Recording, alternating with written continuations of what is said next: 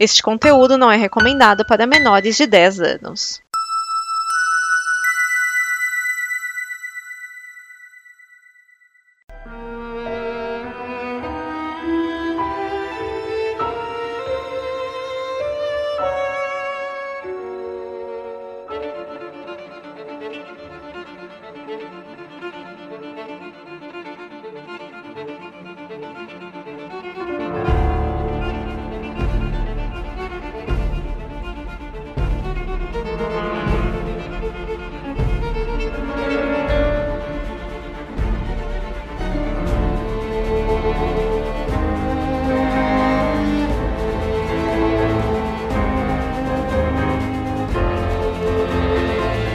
Olá a todos, sejam bem-vindos a mais um pós-crédito primeiro de 2019. Sim, estamos de volta.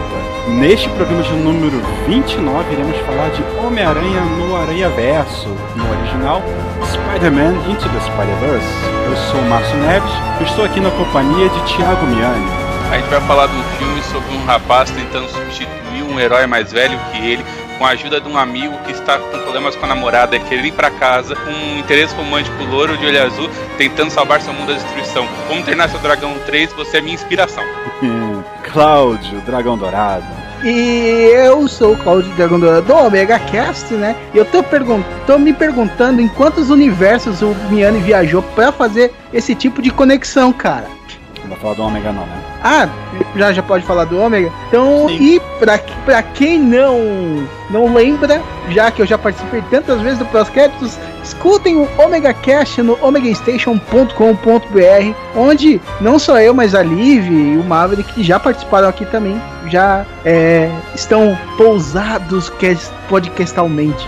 Eu acho que é isso. Certo, certo. E por último e não menos importante, temos William Vulto. Olá pessoas, estamos aqui para falar desse filme fodaço, eu já falo logo. E ah, se você quiser me encontrar, me encontra em lugar nenhum.net, que era um blog pessoal, agora é um site com várias pessoas, inclusive o menino Vinícius Schiavini escreveu um texto para lá recentemente. Muito bem, muito bem. Ah, só avisando, como sempre, é, pós-crechas, como sempre, cheio de spoilers, spoilers totais. Tudo que der na telha e que acontecer no filme a gente vai falar aqui. Então, se você ainda não viu o filme, acho que ainda dá tempo de ver nos cinemas, né? Por causa que, apesar de, de popular, ele acho que tá saindo rápido do- do- de cartaz. Mas aproveita, corre lá, vê se ainda tá passando e veja e depois volte aqui. Se, se não tá passando, bom, nos escute e depois decida se vai, vai querer ver ou não por outros caminhos, outros meios. Google Play tá aí pra isso. Exatamente. Bom, eu- Tem um home video aí chegando. Vai, não vai demorar muito pra chegar. Antes da gente falar das especificações técnicas, eu preciso explicar por que, que eu fiz essa abertura. É, no mesmo dia que eu fui assistir esse filme, eu fui assistir também Como Treinar Seu Dragão 3, e é basicamente o mesmo argumento, e a minha crítica principal é, é basicamente o mesmo argumento, mesmo pro filme. Antes de listar a ficha técnica do filme, quero lembrar a todos que o podcast faz parte da Combo, esta comunidade de conteúdo que produziu o programa que você está ouvindo agora. A Combo está completando 10 anos e cada pessoa que entra ajuda a melhorar e evoluir. Por conta disso, nós te convidamos a participar da nossa campanha de apoio. Você pode ir conferir as nossas metas, que não são altas nem absurdas, mas que mesmo assim ajudarão a melhorar equipamento, pagar as contas e buscar novos sonhos nessa fase 1. Também pode conferir nossas recompensas e o que você ganha nos ajudando, além de que a Combo continue produzindo o conteúdo do amanhã. Em apoia.se combo você apoia em reais. Em patreon.com barra combo em dólares, caso você seja um ouvinte do exterior e tenha um cartão de crédito internacional. Então venha, porque juntos nós somos o amanhã. Só passar aqui pela ficha técnica rapidinho aqui, logo, logo como a gente sempre faz. O Homem-Aranha no Aranha Versa é um filme de 2018, ele chegou praticamente umas três semanas depois aqui no, no Brasil, chegou um tantinho atrasado, né? Não, não, não- quiseram botar ele no meio do, do, do Natal para não competir com Mary Poppins, Bumblebee, sei lá mais o que, mas chegou aqui. É, ele é dirigido por Bob per Persichetti, Peter Ramsey e Rodney Rothman. É, nenhum dos três é muito conhecido não, então nem, nem adianta eu falar referências deles não. É, com roteiro de Phil Lord e Rodney Rothman, né, um dos diretores. No original, e só- eu só vou listar os nomes originais aqui, né, eu não, não peguei lista de dubladores do- brasileiros. É, o filme é estrelado por Shameik Moore como o Miles Morales, o novo Homem-Aranha. O Chris Pine, rapidinho, como Peter Parker, o Aranha, há 10 anos. O Jake Johnson como Peter B. Parker, o Homem-Aranha, há 20 anos. A Hayley Stenfield como a Gwen Stacy, a Mulher-Aranha. Mahershala Ali como o tio Aaron, né, o tio do, do Miles. Brian Tyree Henry como Jefferson Davis, o pai do Miles. John Mulaney como Peter Parker, o Spider-Ham. Eu não achei o nome traduzido dele, não. É, é, é Porco-Aranha mesmo ou ele se apresenta como Spider-Ham? Presunto aranha. Porco-aranha. Presunto aranha. Presunto Presunto aranha, exatamente. Eu tava Mas ele se apresenta com o nome traduzido assim no, no dublado. Não, não, eu tava na, tava na dúvida, porque eu não achei o nome traduzido de dublagem, aí eu fiquei na dúvida se tinha se apresentado mesmo em inglês e eu tinha esquecido. Ah, temos também aqui, continuando, dando sequência, Kimiko Glenn como Penny Parker, Nicolas Cage como Homem-Aranha no ar. não poderia ser mais perfeito. Catherine Han como Doutora Octopus, ou Doc Ock, né, no, no inglês. Liv Schreiber como Wilson Fisk, o rei do crime. Lily Tomlin como a tia May. E pra fechar aqui do que eu separei pra mencionar, Zoe Kravitz como as Mary Janes. Porque temos mais de uma. Se bem que só uma fala, então é a que conta. É, é- a Mary é Jane. a Mary Jane do universo Ultimate. A outra só aparece numa cena ela não, não tem falas. Exatamente. Então, Zoe Kravitz como Mary Jane. É, a música ficou a cargo do, do Daniel Pemberton, que já fez filmes como. é, já fez trilha para filmes como Rei Arthur, A Lenda da Espada, um filme de 2017, se eu não me engano. Agente da Uncle e vários outros filmes e séries, programas de TV britânicos, né? Ele é britânico também. Até o momento dessa gravação, o filme já fez mais de 327 milhões de dólares mundo afora, sendo 160 161 milhões nos Estados Unidos e 165 milhões no restante, né? Com um orçamento estimado de 90 milhões, ou seja, para uma animação isso pagou muito bem, né? É bem demais. Eu gostaria de primeiro dizer que os nerds são caras muito preconceituosos. Eles não têm vergonha na cara, porque esse provavelmente é um dos melhores filmes de super-herói que já apareceu, tá? Mas o pessoal tá com medo de ver porque é animação. É, eu diria que é o melhor filme de Homem-Aranha que eu já vi, mas antes de chegar lá.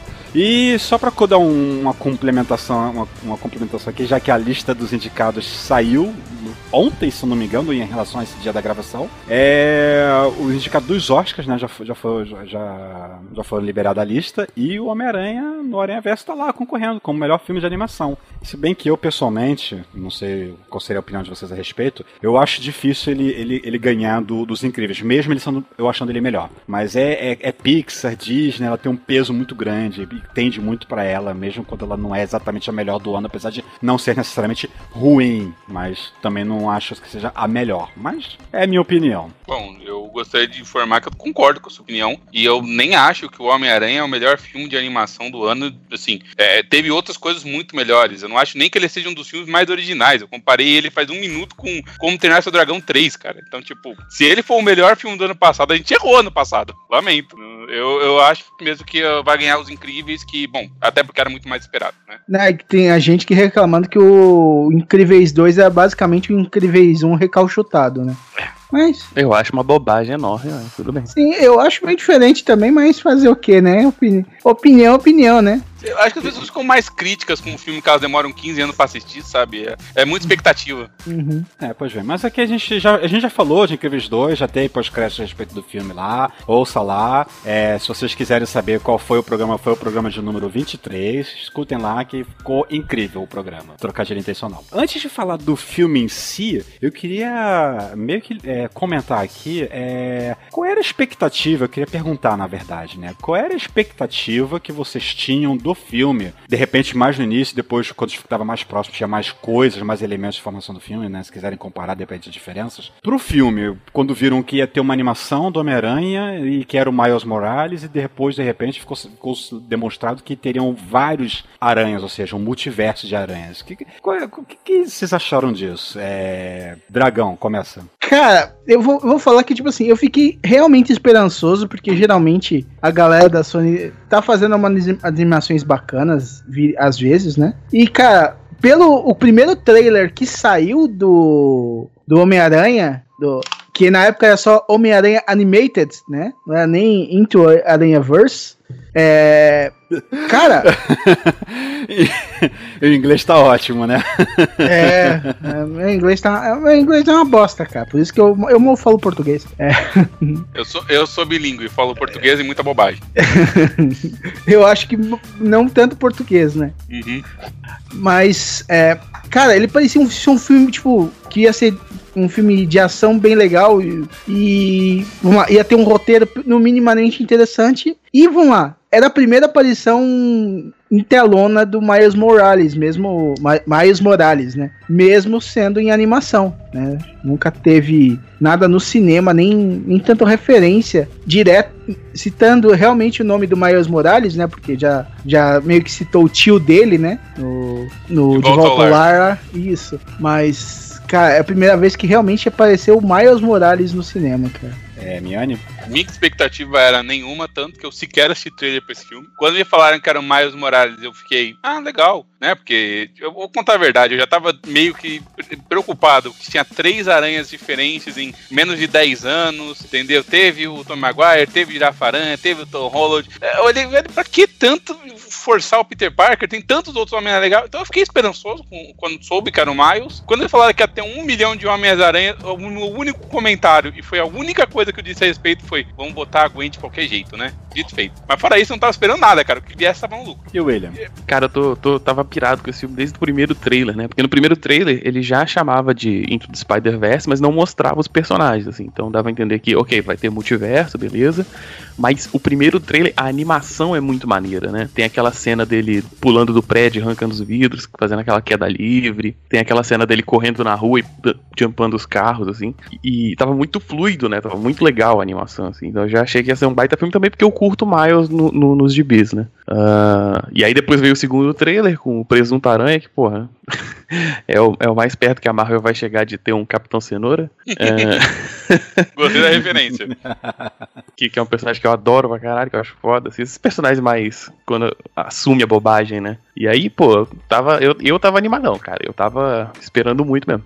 É, Miane, você ia complementar alguma coisa? Eu te cortei? Ah, não, eu só ia comentar que, tipo, meu, não tava esperando nada que viesse o que vier. E não me decepcionei, por incrível pareça, entendeu? Sabe aquele negócio, quando você não tá esperando nada, nada acontece? Então, não, aqui, é aqui aconteceu alguma coisa, que foi legal, tá? Que, só, só pra deixar claro, porque as pessoas vão achar que eu detestei o filme. Não, não é isso, pessoal, por favor, eu, eu não acho o pior filme do ano, tá? Não me crucifiquem ainda. É, contar também aqui com a, é, casar junto aqui que é, eu também quando eu vi primeiro assim que ia ter um- uma animação do Homem-Aranha, ok, é uma animação, né? Não sei se vai me interessar ou não, mas aí foi o tempo foi passando, as três foram vindo, né? A expectativa foi um pouquinho aumentando, né? Eu falei assim, pô, eu acho que vai ser interessante, né? E eu fui ver, né? Até com a, a promessa de gravar um pós-crédito do filme, né? Eu fui ver o filme por, por, por isso também, né? Tava interessado e tinha prometido que ia ter um pós-crédito do filme. E sensacional, eu adorei o filme, achei, eu achei ele muito bom, muito divertido, ele é muito leve, os personagens são todos muito carismáticos, eles trabalharam muito bem, o Miles é fantástico, é um personagem sensacional mesmo. E aí eu queria aproveitar então também e falar então, antes de falar do, do- do- de- ainda do filme, é, levantar logo um, ponto, a, a questões técnicas de é, animação, né, que é, é diferente do que a gente já viu até então, pelo menos eu já vi até então, né, em animação computadorizada, é que ela é meio assim, como é que eu posso explicar? Ela não é exatamente uma imitação de stop motion, mas ela, ela não é exatamente, ela não é um fluida, né, ela é uma Você animação chegou meio a ver o truncada. que a Marvel lançou com o nome de é, Comic Movie? Acho que é alguma coisa parecida com isso. Que eles basicamente pegavam os quadrinhos da Marvel, que já eram arte e tal na, na ocasião, já não era mais nada desenhado à mão, isso é 2004, 2005. E eles basicamente moviam dentro do, do quadrinho os personagens e faziam uma dublagem em cima. É, Eu tenho É. inclusive um DVD aqui perdido, pirata, que alguém gravou, sei lá, pegou do site da Marvel isso com seis histórias da Mulher-Aranha e vendeu como se fosse um filme. É, é- é é. bem parecido com esse tipo de, de, de arte que foi usado aqui, tá? É, esse em particular eu não, eu não, eu não conheço, eu não sei, né? Mas é, foi uma, uma, tec- uma tá- a técnica interessante porque você percebe que é uma animação, né? Computadorizada, obviamente, mas eles têm uma textura mais plástica, como se fossem bonecos, né? E ela é muito muito mais truncada e ela tem muitos momentos que ela é muito mais chapada, mesmo como se fosse uma HQ desenhada e se movimentando, né? É em, bem... algumas partes lembra aqueles estilos cel shading que a galera usa nos games, assim. Sim, sim. Não, especialmente. é feito para parecer uma HQ ao ponto de aparecer uma onomatopeia na tela. Não, onomatopeia, balões de pensamento. Não, não, não. Le o legal é que, tipo assim, as onomatopeias só aparecem depois que o Miles é picado, né? Sim, a onomatopeia, os balões de pensamento. O aranha aparece como, hum. O próprio sentido da aranha aparece com aquelas linhazinhas que são desenhadas no gibi. Porque Sim. existem 10 jeitos de você representar o sentido da aranha, porque o Homem-Aranha já foi adaptado várias vezes. O mais normal é aquela câmera lenta, mostrando que ele percebe tudo muito rápido. Não, aqui é realmente desenhado, ó, sentido da aranha tá ativado. A gente não vai conseguir explicar como isso funciona, então tá aí. Isso é muito maneiro, na verdade, mas, assim, não sei se é exatamente novidade, porque, como eu falei, a Marvel fez poucos anos atrás os comics movie, então ficou muito parecido com um gibi na tela. Parece isso de alguma forma. Lógico, é muito mais fluido do que aquele original da Marvel de 4, 5 minutos que ela botou no site. É. Mas. A, as diferenças de, de, de, traço você percebe mais quando aparecem os outros três aranhas lá mais lá pra frente. A gente chega lá. Mas a gente já pode meio que mencionar aqui, né? Que é o Homem-Aranha no ar, que ele é em preto e branco. E as pessoas até perguntam por que, que ele está em preto e branco. A, a Penny Parker, ela é em cel shading puro, totalmente distoante do resto do. do ela é mandela. E, e o desenho dela é chapado, né? O desenho dela é chapado em, em, em é, estilo. Assim, é, ela é 3 de tridimensional porque ela tem giros e movimento fluido e tal. Mas ela é. Ela não é tridimensionalizada, né? Ela é meio chapada. E o Peter Porker, o presunto aranha, ele é cartoon puro. Ele é cartoon mesmo, ele é um desenho cartoon. Ele não, ele é você percebe um meio de 3D dele, mas é um, é um cartoon chapado, né? É bem diferente, né? né é, a, a Penny é, é cel shade, né? Tipo os jogos do Naruto, jogos do Dragon Ball. Dragon Ball não. Ah, o Dragon Ball mais recente, né? O uhum. Fighter Z. E o Porco Aranha é mais cartoon mesmo, né? Bem, bem misturado. E em outros momentos tem uns desenhos assim que parecem uns vitrais quando eles estão com, com, aquela interferência de estarem de, de, de fora do universo deles e tudo mais, né? Uhum. É muito. O Robô Aranha, o, o Robô Aranha 3099, que é em mangá, tem vários momentos que ele parece ter, também desenhado como se fosse um CGI de videogame. Ele não fica nem chapado, ele fica realmente distante porque ele parece, principalmente quando ele tá perto daquela máquina no final do filme, que ele parece realmente ter sido feito em um computador. Exato. Dá toda a impressão que ele é até desenhado diferente mesmo. É, e, e, a Penny, e a Penny Parker que fica dentro dele é, é aquele cel shading, né? pra uhum. destoar, né? Cara, e não muito, só isso, cara. e ele, ele parece, ela parece muito anime mangá, porque se reparar, ela, ela, é meio rabiscada, saca? Principalmente o cabelo, se olhar, ah. parece que tipo, tem partes que são brancas porque não, não passou o lápis em tudo, o, o nanquim em tudo, saca? Sim, sim exatamente. É, sem falar que as expressões dela são ainda mais caricatas que o porcaranha. Sim. É. Tem momentos que o olho dela fica totalmente branco, esticado, fica bem. Cara, é, é, é, é expressão de anime mesmo, cara. ela, é, ela é basicamente um anime. Exato. E o cabelo dela é quadradão, né? Cheio de quina, assim. É tipo uhum. Medabots, tá ligado? Exato. Normal, todo mundo sabe que no universo de anime gel ainda não foi inventado. Uhum.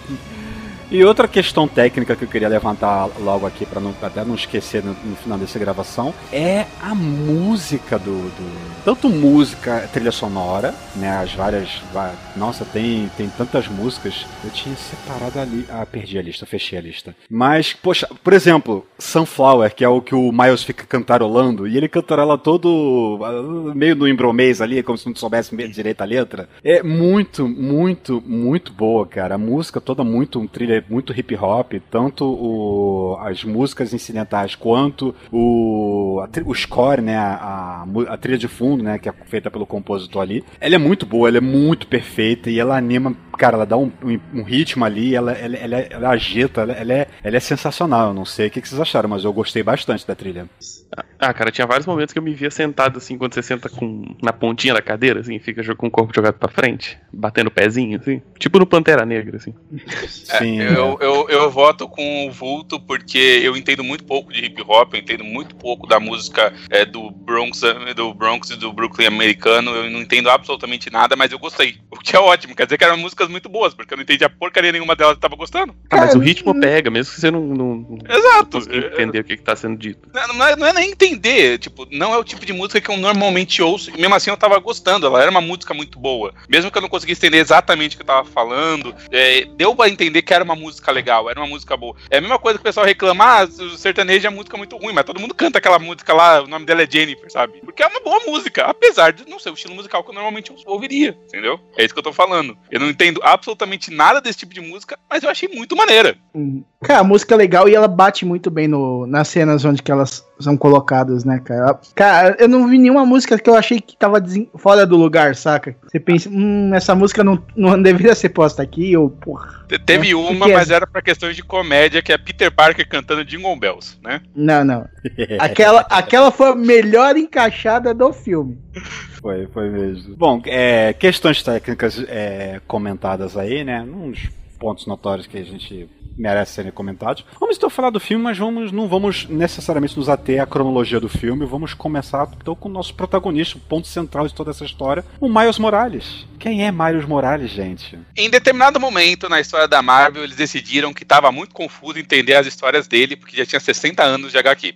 Então eles decidiram fazer o universo Ultimate, que eles iam contar exatamente a mesma coisa, mas de vez de demorar 60 anos, eles iam demorar uns 4. E um dos momentos mais importantes dele é a morte do Homem-Aranha, que se dá em, acho que, acho que a comemoração de 10 anos do universo Ultimate, alguma coisa assim. Era um evento assim já longo do universo Ultimate. E eles decidiram fazer um personagem novo, um Homem-Aranha do novo século, que é o Miles Morales. Eles pegaram um conceito que tinha do Peter Parker e deram uma puta modernizada no, no contexto. Se o Peter Parker era um cara meio perdedor para 1960, o Miles Morales é um cara meio perdedor para os anos 2000. Então ele deixou de ser aquele cara que andava com a gola até o pescoço com botão tal, na camisa de botão até o pescoço, e um cara nerd que ninguém gostava muito porque era um cara esquisito, para ser um garoto meio negro, meio latino, morando porque não tinha dinheiro, na casa dos pais e assim, ainda é o mesmo conceito, mas ele foi muito modernizado para ser um novo Homem-Aranha, para um novo tipo de pessoa. Detalhe, ele durou mais do que quase todo o universo Ultimate. Porque em determinado momento o universo Ultimate já não estava mais vendendo nada e estava resistindo o Miles Morales porque ele era um personagem muito bem elaborado. No final das contas, o Miles Morales do universo Ultimate foi trazido do universo meio meia, até coisas que são deles, a gente já viu em alguns filmes como referência, porque o conceito era muito bom. Por exemplo, para quem assistiu o Homecoming, né, o De Volta ao Lar, o nerd da cadeira, amigo do Peter, é baseado no personagem que faz exatamente isso no universo do Miles, que inclusive aparece nesse filme. É o cara da- do colégio que ele divide, que aparece por duas ceninhas. O Miles Morales tem é outro tipo de inteligência que ele trabalha, inclusive nesse filme isso é muito evidente. É, eu, eu aproveitar para comentar isso, né? Que eu- a gente é introduzido, né?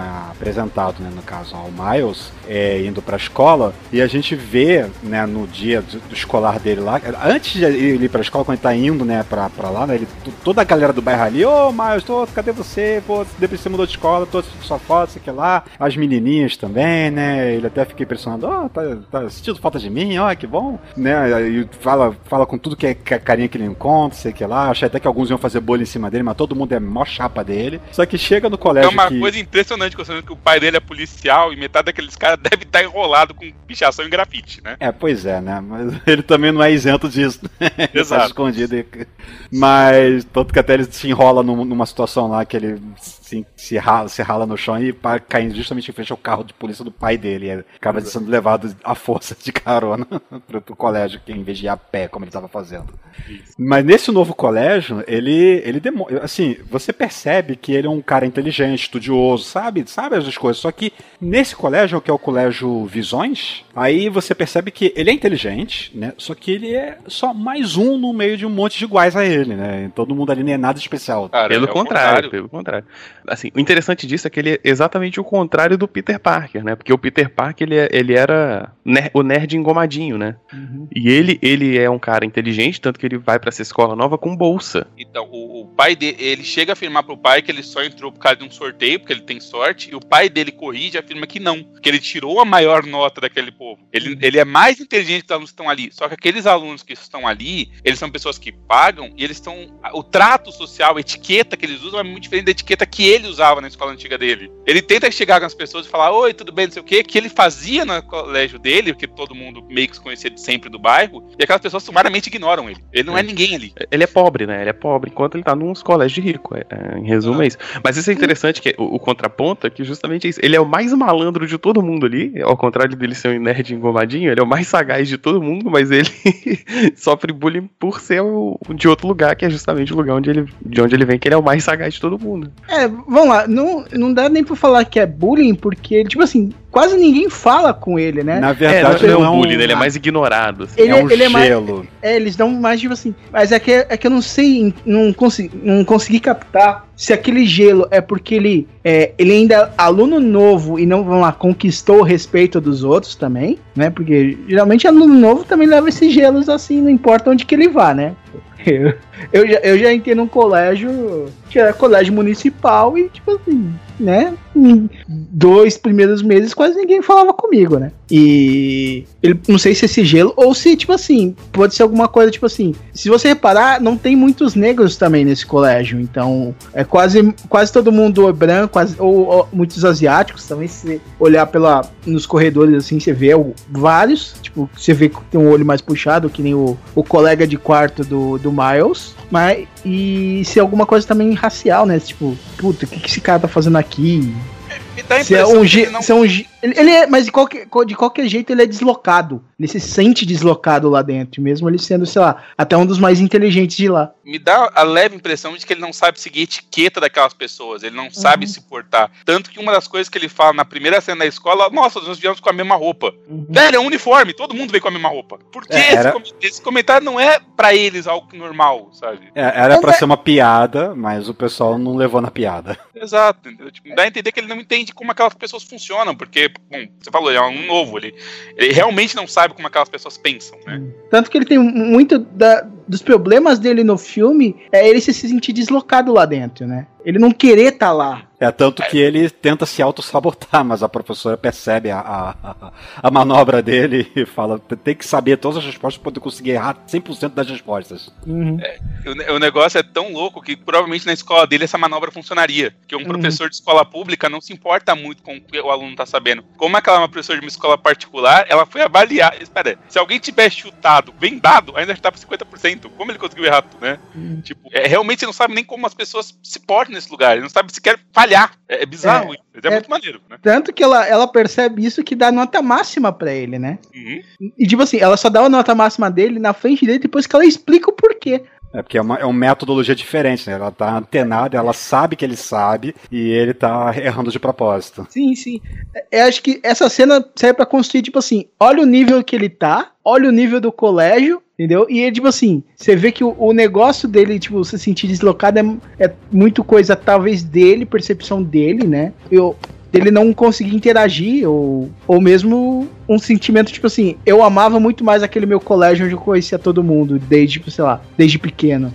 Exatamente. Tanto que é um colégio que é um colégio meio internato, né? Então, de segunda a sexta, os alunos moram no colégio. Tanto que ele tá indo para uma segunda-feira, né? Uma aula de segunda-feira. Ele, ele vai até sexta, uma coisa assim, até o final de semana, né? E ele tá indo pro, pro colégio, tava fazendo a mala dele até no início, para poder voltar pro, pro colégio. E eles têm um dormitório lá, né? Só que ele não fica no dormitório, ele aproveita para poder dar umas escapulidinhas pra poder visitar o tio dele, que o pai não gosta muito que ele fique visitando, não. E depois a gente vai descobrir o porquê, né? É, por causa que o pai não, não, não, não, não, não fala muito com, com o irmão, por causa que ele é, tá ligado nas coisas ruins, né? Apesar do é, Miles. É, é malandro demais, né? É malandro demais. E o, mas o Miles adora esse tio, né? E o tio meio que retribui bastante, né? Dá essa impressão do, ao longo do, do filme que o pai e o tio tinham algum problema com a lei de alguma forma, e o pai resolveu virar policial, e por isso ele ficou um cara muito certinho. Mas em algum momento eles, eles foram pichadores, eles foram, sei lá, um, os delinquentes da, da, do, da, do bairro dele deles e em algum momento o pai resolveu virar um cara sério. Enquanto uhum. o tio continuou. Tanto que o tio continuou que ele se aprofundou nisso até virar o super vilão do filme, né? Basicamente, um dos antagonistas do filme como super vilão. E o pai reprovava a atitude dele, dele não ter mudado, dele não ter, sei lá, virado um homem sério, vamos dizer assim, um homem de bem, embora eu não goste do termo, mas o pai reprovava isso. E por isso que ele não gostava muito de falar com o irmão. Mas mesmo assim, na hora que dá o problema e o Miles some, né? Ele liga pro irmão. É, tipo, a briga dos caras não foi tão séria a ponto de não falar mais com o irmão. Mas foi então, uma briga. É, ele liga pro irmão porque ele sabe, querendo ou não, o Miles ou não, querendo ou não, ele sabe que o Miles vai visitar de vez em quando, né? Então ele já tem uma referência, pô, cadê o, o, o Miles? Não tá no colégio, não tá aqui, não tá ali, eu vou ligar, ligar pro, pro porque vai que ele sabe já que o Miles tá. E se, e se você perceber nessa ligação, você percebe, tipo assim, não é que eles brigaram e estão de mal cara. É tipo assim, o, o pai dele só desaprova o. O pai dele só desaprova as atitudes, mas ele ainda ama o irmão, né? Se nota assim, tipo, ele não fala com porra, tem que falar com esse cara, não, puta. Velho, por favor, eu sei que você tá no caminho errado, mas, tipo assim, eu te amo, mas eu te amo, cara. Se, se dá um toque. Se, ele, se aparecer por aí, você fala comigo. Tanto que chega no final do filme, o, uma coisa que ele, o, o Aaron faz no começo do filme é levar o Miles pra pichar uma parede lá. E Uhum. chega no final do filme, é o pai que tá fazendo a mesma coisa. Ele tá vindo o Miles nas costas pra fazer uma pintura mais alta. Ou Sim, seja, sim. dá toda a impressão que, mesmo desaprovando, mesmo descobrindo que o cara é um super vilão, mesmo ele tendo morrido por causa do que ele fez na vida, ele ainda quer que o filho tenha uma ligação com esse tio, Sim. né? Mesmo Acho que que, seja não- superficial. É, nem, acho que nem só ligação por Tilma, porque isso daí, vamos lá, era uma forma do Miles se expressar desde o começo do filme. Mas só que, tipo assim, o pai dele tenta fazer de uma maneira man- como se fosse legal, como se fosse artística. Tanto que, ó, vamos procurar um, um mundo que tenha dono, que a gente possa conversar. Que o dono deixe, né? É, entendeu? Que ele deixe você pôr sua arte lá dentro. Ele não fala nem pichação, ele fala arte, né? Então, tipo assim, ele desaprova, tipo assim, fazendo mu- no mundo dos outros que ninguém aprova, tipo, fazer clandestinamente, mas não que ele realmente reprima, né? O, ele, não, ele não quer que seja feito errado, ele não quer o crime, ele não, e não mas não liga pra, pra expressão artística, por exemplo. É, inclusive, esse, esse é muito bom pro Miles, você vai ver. Uhum. É, todos os areias que a gente vai ver ao longo do filme, eles têm problemas com a, com a, com a estrutura familiar deles, eles passam por perrengues por conta da vida dele de forma geral. Todos os aranhas que você vê, todos, inclusive o Peter Parker, você vê três minutos de filme, todos parecem ter problemas com a família, menos o Miles. Mas ele tem uma família problemática, essencialmente, o, pai e o tio não estão lá, mas ele fala com os dois, os dois ainda conversam, ele tem um, um momento com a família dele, ele consegue falar eu te amo pro pai dele sem problema nenhum, sabe? Tudo bem, tá envergonhado, mas ele sem fala. problema nenhum naquelas, É, né? tá envergonhado, mas ele fala. Ah, Quer dizer, Ah, mas, mas vamos lá, quem naquela situação não teria vergonha? pô, eu tinha entrado no colégio voando. Deixa meu pai berrando no, no- no megafone. Eu tô lá dentro, cara. Esquece aí. A- Eu sigo sexta-feira, eu falo com ele. entendeu? Mas, tipo assim, dá -se entender que o Miles ele consegue conviver melhor com as pessoas do que os outros Homens-Aranhas que aparecem. Os outros Homens-Aranhas que aparecem, eles parecem ter sérios problemas de, assim, interpessoal, sabe? Aquele negócio de várias inteligências que o pessoal fala. Eles eram até muito melhores em, em matemática, em, em lógica, em investigar coisas. Mas o Miles é muito melhor entender as pessoas. Ele até consegue viver mais com essas pessoas do que os outros Homens-Aranha, né? É uma diferença até muito legal do, do Miles em relação a todos os outros que aparecem, né? A gente vai falar deles mais especificamente, mas me dá toda a impressão que esse apoio da família do Miles é muito importante para construir o personagem, mesmo que na prática eles apareçam bem menos do que deveriam, né? Você tem poucas cenas com o pai dele, você tem pouquíssimas cenas com o tio dele, mas ainda assim você consegue entender como as pessoas foram importantes na vida dele. Eu acho que, tipo assim, eu não, eu não achei que as cenas foram poucas, eu achei que elas foram na medida certa, entendeu? Eu acho que se fosse muito mais, fosse, podia ser exagerado, tipo, carregar um melodrama demais na história que não ia caber na, na vamos dizer, na trama final. né? Não sei, eu fiquei com a impressão que o- a, a morte do tio dele foi muito mais sentido pro personagem do que pra gente. Porque a Uhum. gente tinha visto muito pouco o, o, o Aaron, sabe? Mas enfim. Pode ser só Sim. impressão minha, obviamente. Ah, Ah, cara. É que te dá, dá- vou, vou, vou, vou, vou abrir o coração aqui, cara. O- o- os, os ninjas cortadores de cebola passaram no cinema nessa hora aí. A carga dramática não tá nem tanto no tio morrer, mas, tipo assim, na reação do pai do Miles. Se você reparar, cara, você- consegue pegar mais peso quando o pai do Miles vê o corpo do, do irmão. Que ele começa. ma- Mano, ele fica. Ele, mano, ele quer o sangue do Homem-Aranha naquela hora, porque ele viu o, meio que o, o novo Homem-Aranha no- perto do corpo, né? É, foi, na verdade, foi uma composição de, de momentos, né? Que foi o quando o tio morre, quando o pai chega lá e flagra e vê o, o irmão morto, e depois lá na frente o pai falando com o Miles através da porta ali do, do, do dormitório dele ali, né? Falando do, do que aconteceu, fala comigo, eu sei que você tá aí, cara. Ah, É essa cena difícil é conter, cara. É difícil conter. O filme começa com isso, Miles na escola nova, passando por perrengue, encontrando a única pessoa que aparentemente ri das piadas dele, que eu não sei se o cara não é engraçado at all, porque ninguém ri dele, né? O Porque- povo ali é muito aquela- sério. Então, o povo ali é muito sério também. É, oh, oh, aquela do Einstein foi boa, cara. Realmente. É, não sei, cara, assim, ninguém ri dele no filme, as pessoas riem dos outros, né? O, o porco-aranha você ri pra caramba, mas, né? Ele começa com isso e aí ele decide, né, obviamente, ver o tio dele, que tem essa relação como a gente falou, e nessa de pichar ele encontra uma aranha que eu achei a coisa mais esquisita do filme, que é aquela aranha da Animax é, 42, que, pra quem lê os quadrinhos... É esta... Animax ou Alchemax? Alchemax. Alchemax. Ah. É a empresa que trabalha o Michel O'Hara, 2099. É Miguel, tá? É, é o O'Hara, isso, perdão. O, o Miguel O'Hara lá de 2099. Aquela empresa, teoricamente, ela não deveria existir naquele período temporal. E, obviamente, assistindo o filme até quase o final, você diz, ah, só uma referência ao 2099, né? Mas é muito estranho porque se aquela aranha é daquele universo, que caralho ela fica toda bugada, né? Por que, que ela tá bugada, aquela aranha? Enfim. É, é um, não, é uma não, coisa aranha... que. Não, que ela fica meio é, cintilando, né? Como, como, se não fosse aquele universo, né? Que nem o. É, os outros também, como se não fosse daquele ah, nessa, universo. Nessa hora não tinham aberto o portal ainda, né? E, é, não tinham aberto ainda o portal, mas ela já tava toda bugada. Achei meio estranho, porque a aranha que pica o Miles na revista, ela é uma aranha normal daquele universo. Ela é uma aranha que criaria um Homem-Aranha, basicamente. Né? O, é, o, universo diz que tem que ter um Homem-Aranha, um vai morrer daqui a pouco, então já tem que preparar o próximo aqui. Mas aquela aranha especificamente parece que ela é de outro universo. Não entendi bem porquê. E ela tem até um número nas costas, eu acho. É, agora qual é o número. E quando ele vai ver o corpo dela no dia seguinte, ela também dá aquela falhada ela some. Ela não, não deixa um corpo para trás da aranha, sabe? A aranha esmagada, ela some daquele universo em algum momento. Mas, eu, eu acho que ela buga quando tá fazendo o teste, não tanto que é, é por causa disso que quebra a parede e ele, o Miles acaba, vamos lá, encontrando o Homem-Aranha daquele universo. Não, mas eu, eu, agora eu tô na dúvida ah, se não, ela já bugava ah, não, antes de picar não, ele. Ela já bugava antes. Ela já não, bugava. Eu, eu, não, eu lembro que ela não bugava, mas ela era neon, saca? Ah, ela era bem chamativa, né? É, é, cara, as patas eram azul neon, cara, brilhava no escuro. Eu não sei como é que ele não, ele não, não, não berrou e gritou que nem a menininha quando a aranha picou a mão dele só daquele tapinha de nada, quando nada tivesse acontecido.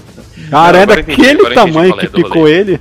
É. A aranha, a aranha do universo do O'Hara mesmo. Então. Eles já deviam estar tá fazendo o teste antes. Tanto que é, o lugar que ele tá pichando é perto lá da parada, entendeu? Pode até Eles deviam estar tá fazendo o teste pra coisa pequena. Não, é, não, pode não, até porque, ser um teste é... porque ele fala que a Gwen chegou uma semana antes. Uhum. Então pode ser que seja um dos testes anteriores. Não, não vou dizer que não, mas eu não, não percebi aquilo naquele momento. Né? É, e pode, pode ser algum problema temporal, porque a Gwen ela, ela veio no mesmo momento, mas ela pousou, vamos dizer assim, uma semana antes do resto do povo. É. Ela já estava ali uma semana antes, ou seja, não é aquele é, universo fechado, o futuro ainda vai acontecer, mas ela já está ali no passado. É. E, e, nessa nós temos de novo a, a introdução do Homem-Aranha, que é muito parecida com o, o, o Homem-Aranha do primeiro filme, Homem-Aranha, né? Uhum. Que é muito engraçado, inclusive, a, as palhaçadas todas. E depois ele lê no gibi ele falando as mesmas coisas que ele acabou de falar dentro do gibi, que é um negócio cara, sensacional. Cara, não, pra mim, aquele, o, o Homem-Aranha do universo do Miles é o Homem-Aranha dos filmes, cara. Ah, com certeza. O cara faz até dancinha, cara. A, não, até a dancinha pagação de mico do Venom. Mas o, fala, que é, o, o, que o Man é tá falando são isso. aquele lance de a, a, mão fica grudando nas coisas, ele é, fica meio não, ouvindo. Desgruda, desgruda, desgruda. Ele começa a cair. Não, não desgruda, não, desgruda, não, desgruda. E ele fica todo desengonçado, as coisas não, não ficam meio que sem controle para ele. É, lembra muito do, do, do, do Homem-Aranha 2002, do Tobey Maguire. Não, mas tem a cena, a cena do carro vindo, ele levantando e socando o carro também. Não, cara, você tá misturando. A gente tá falando do, do flashback do Homem-Aranha Peter Parker narrando. Ah, eu sou Homem-Aranha há 10 anos e ele. É a gente tá falando. Trevor, o Homem-Aranha que é narrado pelo Trevor, ele é o, o, o Homem-Aranha Tobey Maguire. Ele, inclusive, passou pelas mesmas coisas. Mas eu tô falando que eles fazem a cena igual ao filme o Homem-Aranha 2002. É muito parecida. O Miguel o Miles, o Miles passando Miles. com os problemas parecidos com o do Tobey Maguire lá no primeiro filme que ele tá falando. Ah, tá. Exato. Aquilo é, é, muito parecido ao ponto de eles perceberem isso e tem um gibi do amigo lá do, do, do, do dormitório, que aliás ele deve ter ficado muito porque ele destruiu uma Homem-Aranha número 1, deve, esse cara deve ter ficado muito puto. Que ele começa a ler e ele falou as mesmas frases que estão no gibi. Tá lá, tá, tá, você pode olhar o gibi parado lá, tinha as mesmas frases que ele acabou de falar. E ele fica, meu Deus, o que que eu tô fazendo aqui? Sabe? É um negócio bem bacaninha que tá lá, mas assim, eu gostei muito da referência, né? E aí ele vai encontrar a Gwen, o cabelo dela cola na mão dele não desgruda, tem que cortar o cabelo dela fora, que explica o visual do cabelo dela durante o filme inteiro, né? Que é, bem, que é uma ótima piada, inclusive, essa, né? Que ele tenta usar a técnica infalível do tio dele para conquistar a mulher, que só funciona em inglês. Em português não adianta, cara. A voz do tio dele em inglês é uma coisa sensacional. O high daquele homem consegue fazer qualquer mulher cair, cara. É, por causa que em português fica. queria fazer dublagem desse cara. Em português só fica um. E aí? É. Pô, aqui, aqui só tem dublado, cara. Anima... Qualquer animação só, só tem dublado aqui. Mas assim, o, o tio dele em inglês, ele tem um, um, um vozeirão, cara, que é, que é um negócio pra derreter, cara. É, é incrível a voz desse homem em inglês. Ficou Então, tipo, apaixonado é óbvio- mesmo, hein? É, é óbvio que isso não funciona em português, é óbvio que não funciona com Miles, com aquela voz esganiçada dele, entendeu? Mas é muito engraçado. E sim, eu assisti o filme em, em português e inglês, e, velho, o dublador do, do cara é muito foda. Aí, mas o cara é muito foda, tá? Todos os dubladores desse filme são foda, aliás. Ai, ai. É, não, mas é, é, é Ele mesmo. tá Como, falando isso do Nicolas Cage. Nicolas Cage é o Homem-Aranha mais foda desse filme. Exige um spin-off com o Nicolas Cage né, fazendo o Homem-Aranha no ar. A cena do cubo não, mágico. Ele não aguentar o peso das suas decisões morais. Ai, ai, mas ainda no Miles, né, ele, ele flagra né, uma- um embate entre o Homem-Aranha daquele universo, né, que já tá ali atuando há 10 anos, né, tanto que né, tem até aquela cena de recapitulação, né, ah, eu sou, aí, vamos voltar do início, aí volta as páginas, aí vira as páginas de quadrinho, né, mo- mostra a capa lá de um Homem-Aranha número 1, uma coisa assim, e começa a narrar a história dele, ah, você já sabe do, do- já sabe de tudo, né, eu, eu, eu, eu- meu tio morreu, e isso aqui, eu fui picar uma Picada de aranha, aranha. Não, picada de aranha, tio morto. Aí ele mostra algumas cenas do Mayer, inclusive a dancinha, aparecem. Aí eu É. fiz isso, fiz aquilo, gra- gravei um jingle de Natal, né? Você já sabe toda a história, não precisa se preocupar. É, né, já, já fala tudo. Eu me casei, não sei o que lá, e já fa- falava um monte de coisa lá no, no- que, que meio que acontece no, no- meio nos, quadrinhos, meio nos filmes do, do, do, do, do Tobey Maguire, né, do Sam Raimi. E só que o, o, o Miles é, flagra assim, esse embate, eles estão combatendo alguma, o Homem-Aranha tá alguma coisa lá, e o Homem-Aranha morre na frente do Miles, né, e ainda mais, ainda cobrando dele uma promessa, prometa que você vai destruir essa coisa aqui, o Miles não sabe de nada, não sabe que nada acontecendo nada. De- detalhe que pouco antes ele promete treinar o Miles, mas ele morre bem antes de conseguir cumprir essa promessa, tá? E é uma luta difícil, inclusive, porque o Homem-Aranha daquele universo tá lutando contra três pessoas. Tanto o. o é, o Duende Verde, que não aparece Duende mais, é um Duende Verde monstruoso, é o Norman Osborn do Ultimate, esse Duende Verde específico. O Gatuno, que vai ser importante pra trama do filme, e o Fisk, né? E assim, e é uma luta difícil que acaba matando o Peter Parker mesmo. Inclusive, Acho que o é- Escorpião também já, né, nessa primeira luta aí. eu não percebi Não, se o escorpião só aparece mais pra frente. é, eu acho que o escorpião aparece só mais pra frente. E Tá. assim, é uma luta difícil e o Peter Parker acaba morrendo, só que antes de morrer ele dá todos os ensinamentos que ele pode, né? Use uma máscara, ele controla todo mundo. Não existe lugar seguro se ele souber quem você é, não sei o quê. Só que ele já tá chamando o Duende Verde de Norman. Então, tudo indica que o Fisk sabia quem ele era. Tu- Tudo indica que ele sabia.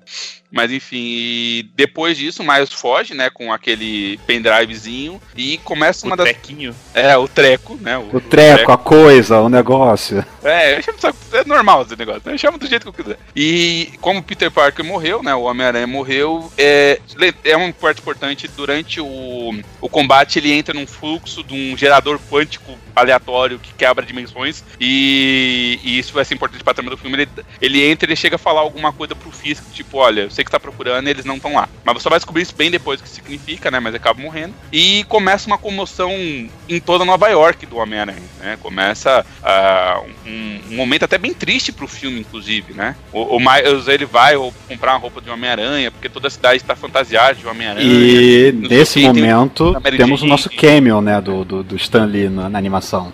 Sim. Que ele é o Que aliás, vendedor. deve ser, que, aliás, deve ser a participação dele com mais falas de todas. É, com certeza, ele falou bastante ali. Ele falou bastante. Né? Que, que é sensacional, porque ele fala.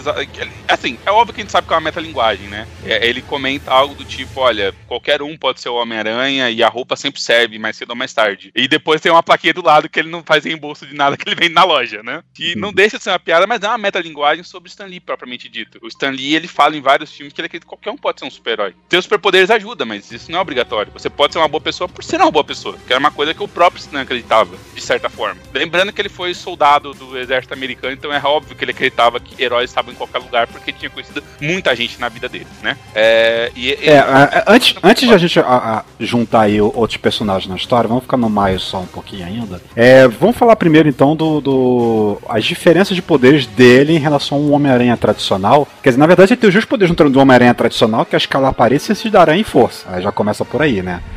Mas ele tem pelo menos dois, dois upgrades em relação ao Homem-Aranha comum, vamos dizer assim. Que ele fica invisível, que eu não sabia que o Miles fazia isso. E as roupas também. É, e o que ele estiver segura- né, o que estiver vestindo fica também, né? Não o que você estiver segurando, exatamente. Porque o computador não fica invisível, mas as roupas ficam. E, e ele dá choque, né? Ele tem, solta um- a energia das mãos e ele executa as pessoas, dá um, dá um zap nelas.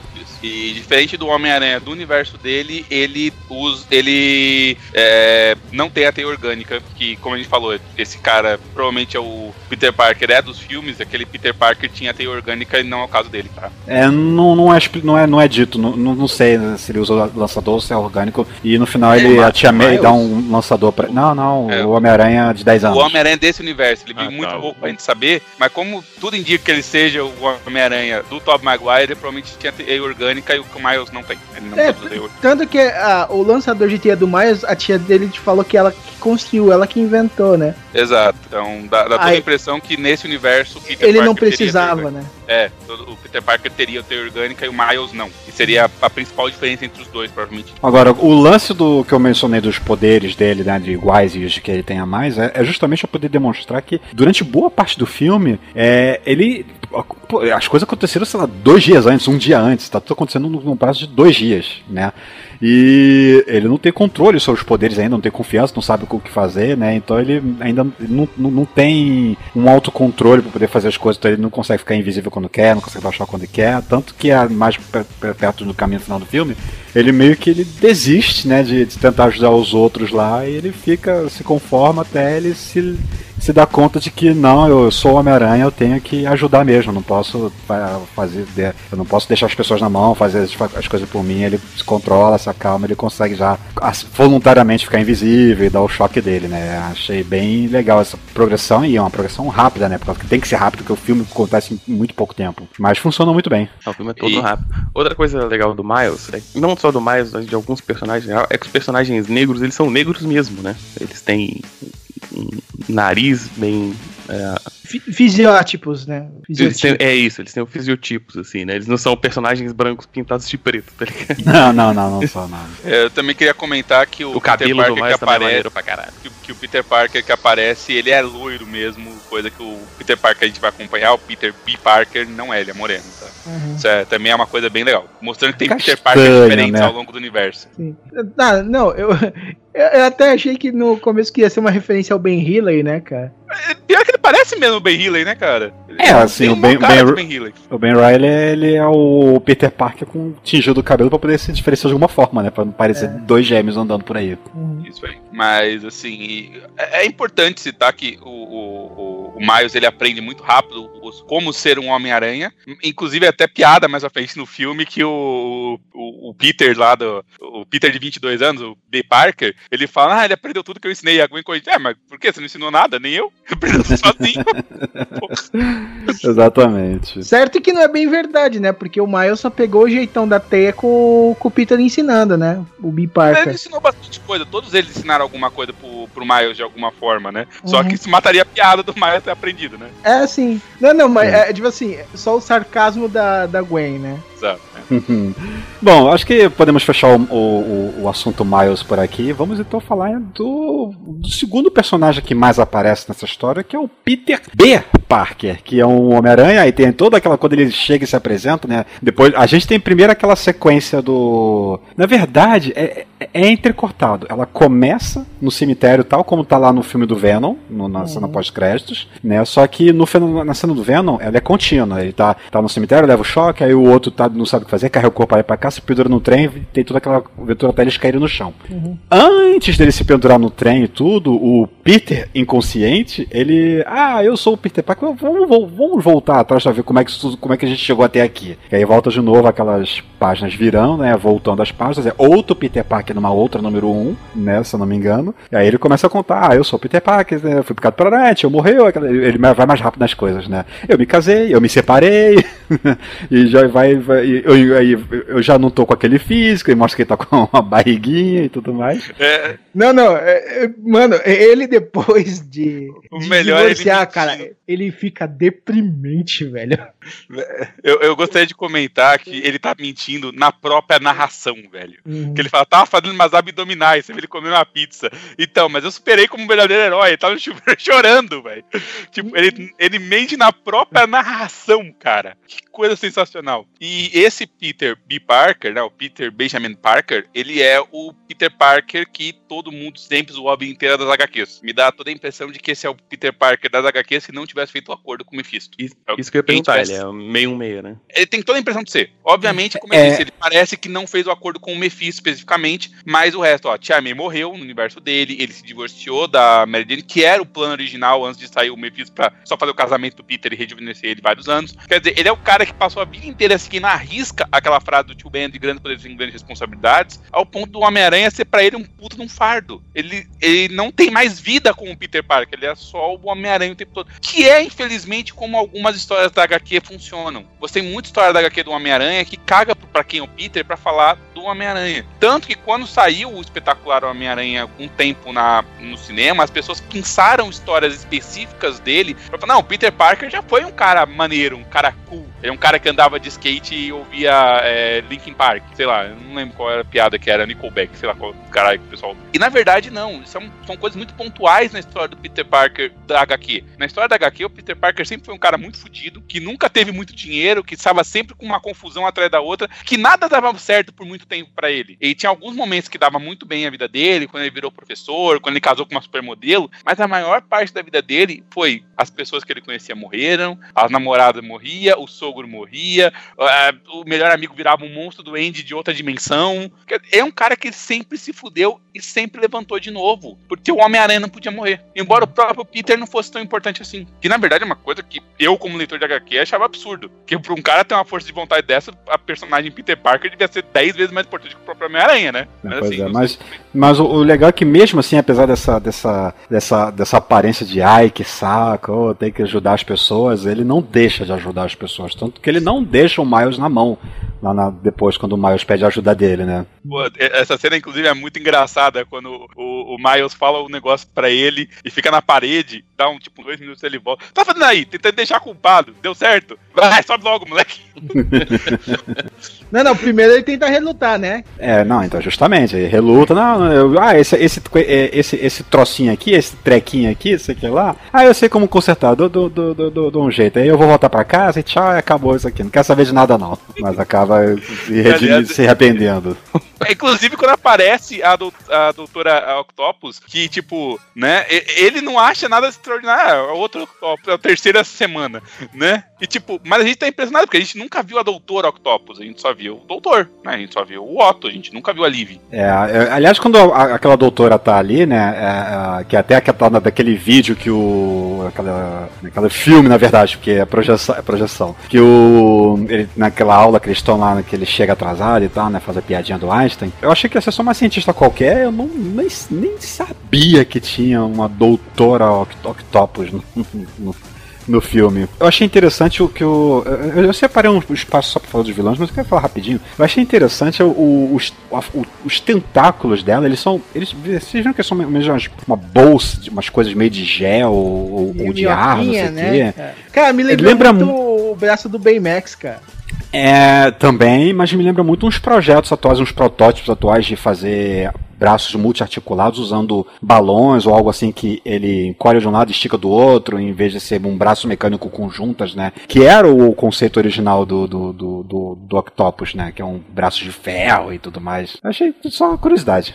O, outra coisa do desse é, Peter B. Parker Não, na verdade não tem mais o que falar dele, não. Não sei se você quer falar mais alguma coisa específica dele. Eu já cheguei na, na minha lista.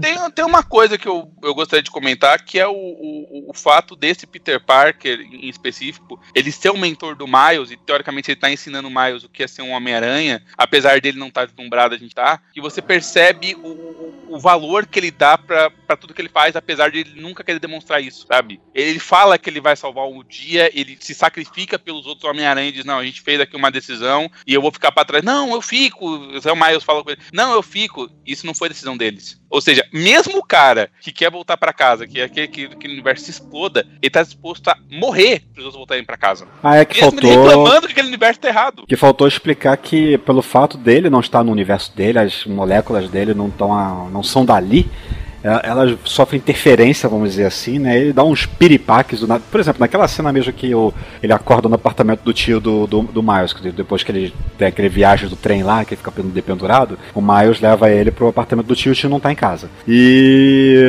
e ele sai assim, vai, vai andando pela parede, vão embora tal, fui, vai descendo andando pela parede, e aí de repente dá um piripaque, puf, cai no chão, ele fica meio que é, desordenado também no, no, no dos poderes por causa disso. E é uma coisa que eventualmente eventualmente vai matar esse pessoal que tá fora dos universos dele, né? E ele realmente, né, mais lá pro final do filme, ele fala, não, cara, fica aí na sua, fica aí, fica preso aí, prende ele na teia lá, fica aí, fica aí na sua, a gente resolve aqui, eu vou mandar o pessoal pra casa e eu, eu, eu vou ficar pra trás pra poder desligar o negócio e, e você já subentende, né, que ele ficando pra trás, ele eventualmente vai morrer. E é, dá até a impressão que, tipo, ele tá querendo dar pro Miles uma chance que ele não teve, ele não precisa ser o Homem-Aranha do dia da picada pra frente. Ele pode passar um mês ou dois treinando, esperando o Peter morrer, né? Sei lá, quando isso acontecer, mas ele dá a impressão que não, eu vou ser o Homem-Aranha até você estar tá pronto. No dia que você estiver pronto, tranquilo, eu aceito sacrifício. O que é um bagulho impressionante, considerando o quanto ele parece, quanto ele fala que ele não se importa com nada. Ele fala textualmente várias vezes que aquilo não importa, que aquilo não. Mas mesmo assim não deixa, né? Não, não deixa acontecer. Eu acho muito legal o personagem assim, né? Mas, é, assim, o senso de fazer a coisa certa dele é mais alto, não adianta. É, tipo, eu falei, esse cara provavelmente teve a vida destruída pelo fato de que do, da última frase do tio dele para ele ser aquela, sabe? E, e, se a vida desse cara deu errado, é porque ele basicamente matou o Peter pra ser só Homem-Aranha. Porque o grandes poderes vem grandes responsabilidades. No caso dele, ele tem todas as responsabilidades, né? Já que ele deve ser o único cara com poderes do universo dele. A gente pode ser difícil saber, né? Bem, com 22 anos já deve ter muita gente com poder no universo dele, né, velho? Só de super é, vilão. É, acho que ele é ah, 20 anos, né? Que ele fala, né? 22. 22. Ah, 22? Ah, tá. É, deve ter bastante gente, mas, tipo, dá a impressão de que a vida dele foi basicamente ser um Homem-Aranha o tempo todo, né? Tanto que ele não usa qualquer outra roupa no filme além da de Homem-Aranha. Exatamente. certo que, vamos lá, ele tá um pouco longe do armário dele, né? Não, tudo bem, mas assim, ele tá com aquela calça de moletom e a roupa do Homem-Aranha o filme inteiro. É tipo, não, não, é que ele tentou, sei lá, roubar uma roupa pra fingir ser o Peter Parker em uma janela, alguma coisa assim, uhum. um sobretudo e um chapéu. Não, ele, ele ativamente não é outra coisa senão o Homem-Aranha. Até quando ele tá no chuveiro chorando, ele é o Homem-Aranha. Quando ele tá no sofá comendo pizza, ele é o Homem-Aranha. Ele só pega a máscara com a teia dele, uhum. sabe? Ele não é outra coisa além do próprio Homem-Aranha. Que é um pouco triste, na verdade, se para pensar, né? É um bocado, é um bocado. Bom, eu, então vou falar do, do, de um outro personagem aranha aí que também tem uma maior relevância aí, que é a Gwen Stacy, a Mulher-Aranha. Esta mais recente, né, a Mulher-Aranha há dois anos, de acordo com a... Aí é a mesma coisa, né? Retrospectiva, páginas voltam, ah, picada por aranha, amigo morreu, tá, é, é, viajei na dimensão, só que fui parar uma semana atrás. Né, né? Duas referências ao quadrinho, o pai dela está vivo no universo dela, mas Peter Parker, o lagarto, está morto. Exatamente. E assim, se você não leu o quadrinho, ele não vai te explicar isso não, tá? Ele só tem uma cena de mostrando que, é, que ele é o Peter Parker, ele quer o lagarto porque tem umas escaminhas. Uhum. Mas assim, se você não leu o quadrinho, vai, vai passar reto. A única ah, coisa que. Ah, não faz. Na verdade, faz coisa... porque ela olha outros Peter Parker e não fala nada, né? É, ela só fala do amigo, né? O... Uma única coisa que eu meio que eu não consigo conectar no filme, talvez seja explicado pelo sentido aranha, é o que, que ela tava fazendo no colégio ali, meio que monitorando o Miles né? essa semana ela que ela chegou ela antes. Fala, ela fala que o sentido da aranha levou, levou, ele pra lá. Levou ela pra mais perto, assim, pro, pro aranha mais perto. Tipo. Antes dele se tornar o aranha, né? Diga-se passagem. É, na, na, verdade, na verdade, ela, acho que ela, se eu não me engano, ela não tinha ido lá porque, tipo assim, era onde que ela conseguia colher, colher informação. Não, ela fala que o sentido da aranha levou ela pra lá e de alguma ela sentiu alguma coisa estranha com o Miles e foi falar com ele no colégio depois que ele se transformou. Aquela risadinha que ela deu, teoricamente, não era apontando o, o- o Homem-Aranha de forma alguma. Ela só achou engraçado mesmo. Mas quando ela vai conversar com ele no dia seguinte, já é o sentido da aranha apontando porque ele já foi mordido pela aranha. Isso é, isso com certeza. E, aliás, eu fiquei um pouco impressionado, porque pro negócio falar tanto da teia da, da, da teia, né? Eu acho estranho não ter a Madame Teia nesse filme, porque deveria, porque todo Homem-Aranha dispara de aranha na presença de outro Homem-Aranha. De- deveria ter a Madame Teia, eu acho que deveria mesmo. Mas eu acho que eu sou o único cara que lembra que a personagem existe. Ah, não. Eu acho, eu acho que funcionou só como ficção científica. Acho que a Madame Teia traz um negócio meio místico, vira, vira bagunça. Aliás, esse recurso foi, foi mostrado até com o primeiro Peter, o que morreu, né? Que os, os dois têm aquele sentido de aranha juntos. Ah, somos iguais. É uma coisa que se repete depois toda vez que eles encontram, A tem encontros primeira coisa novos. que todo Homem-Aranha fala quando vê outra, eu achei que eu era o único. ah, é. É, sempre.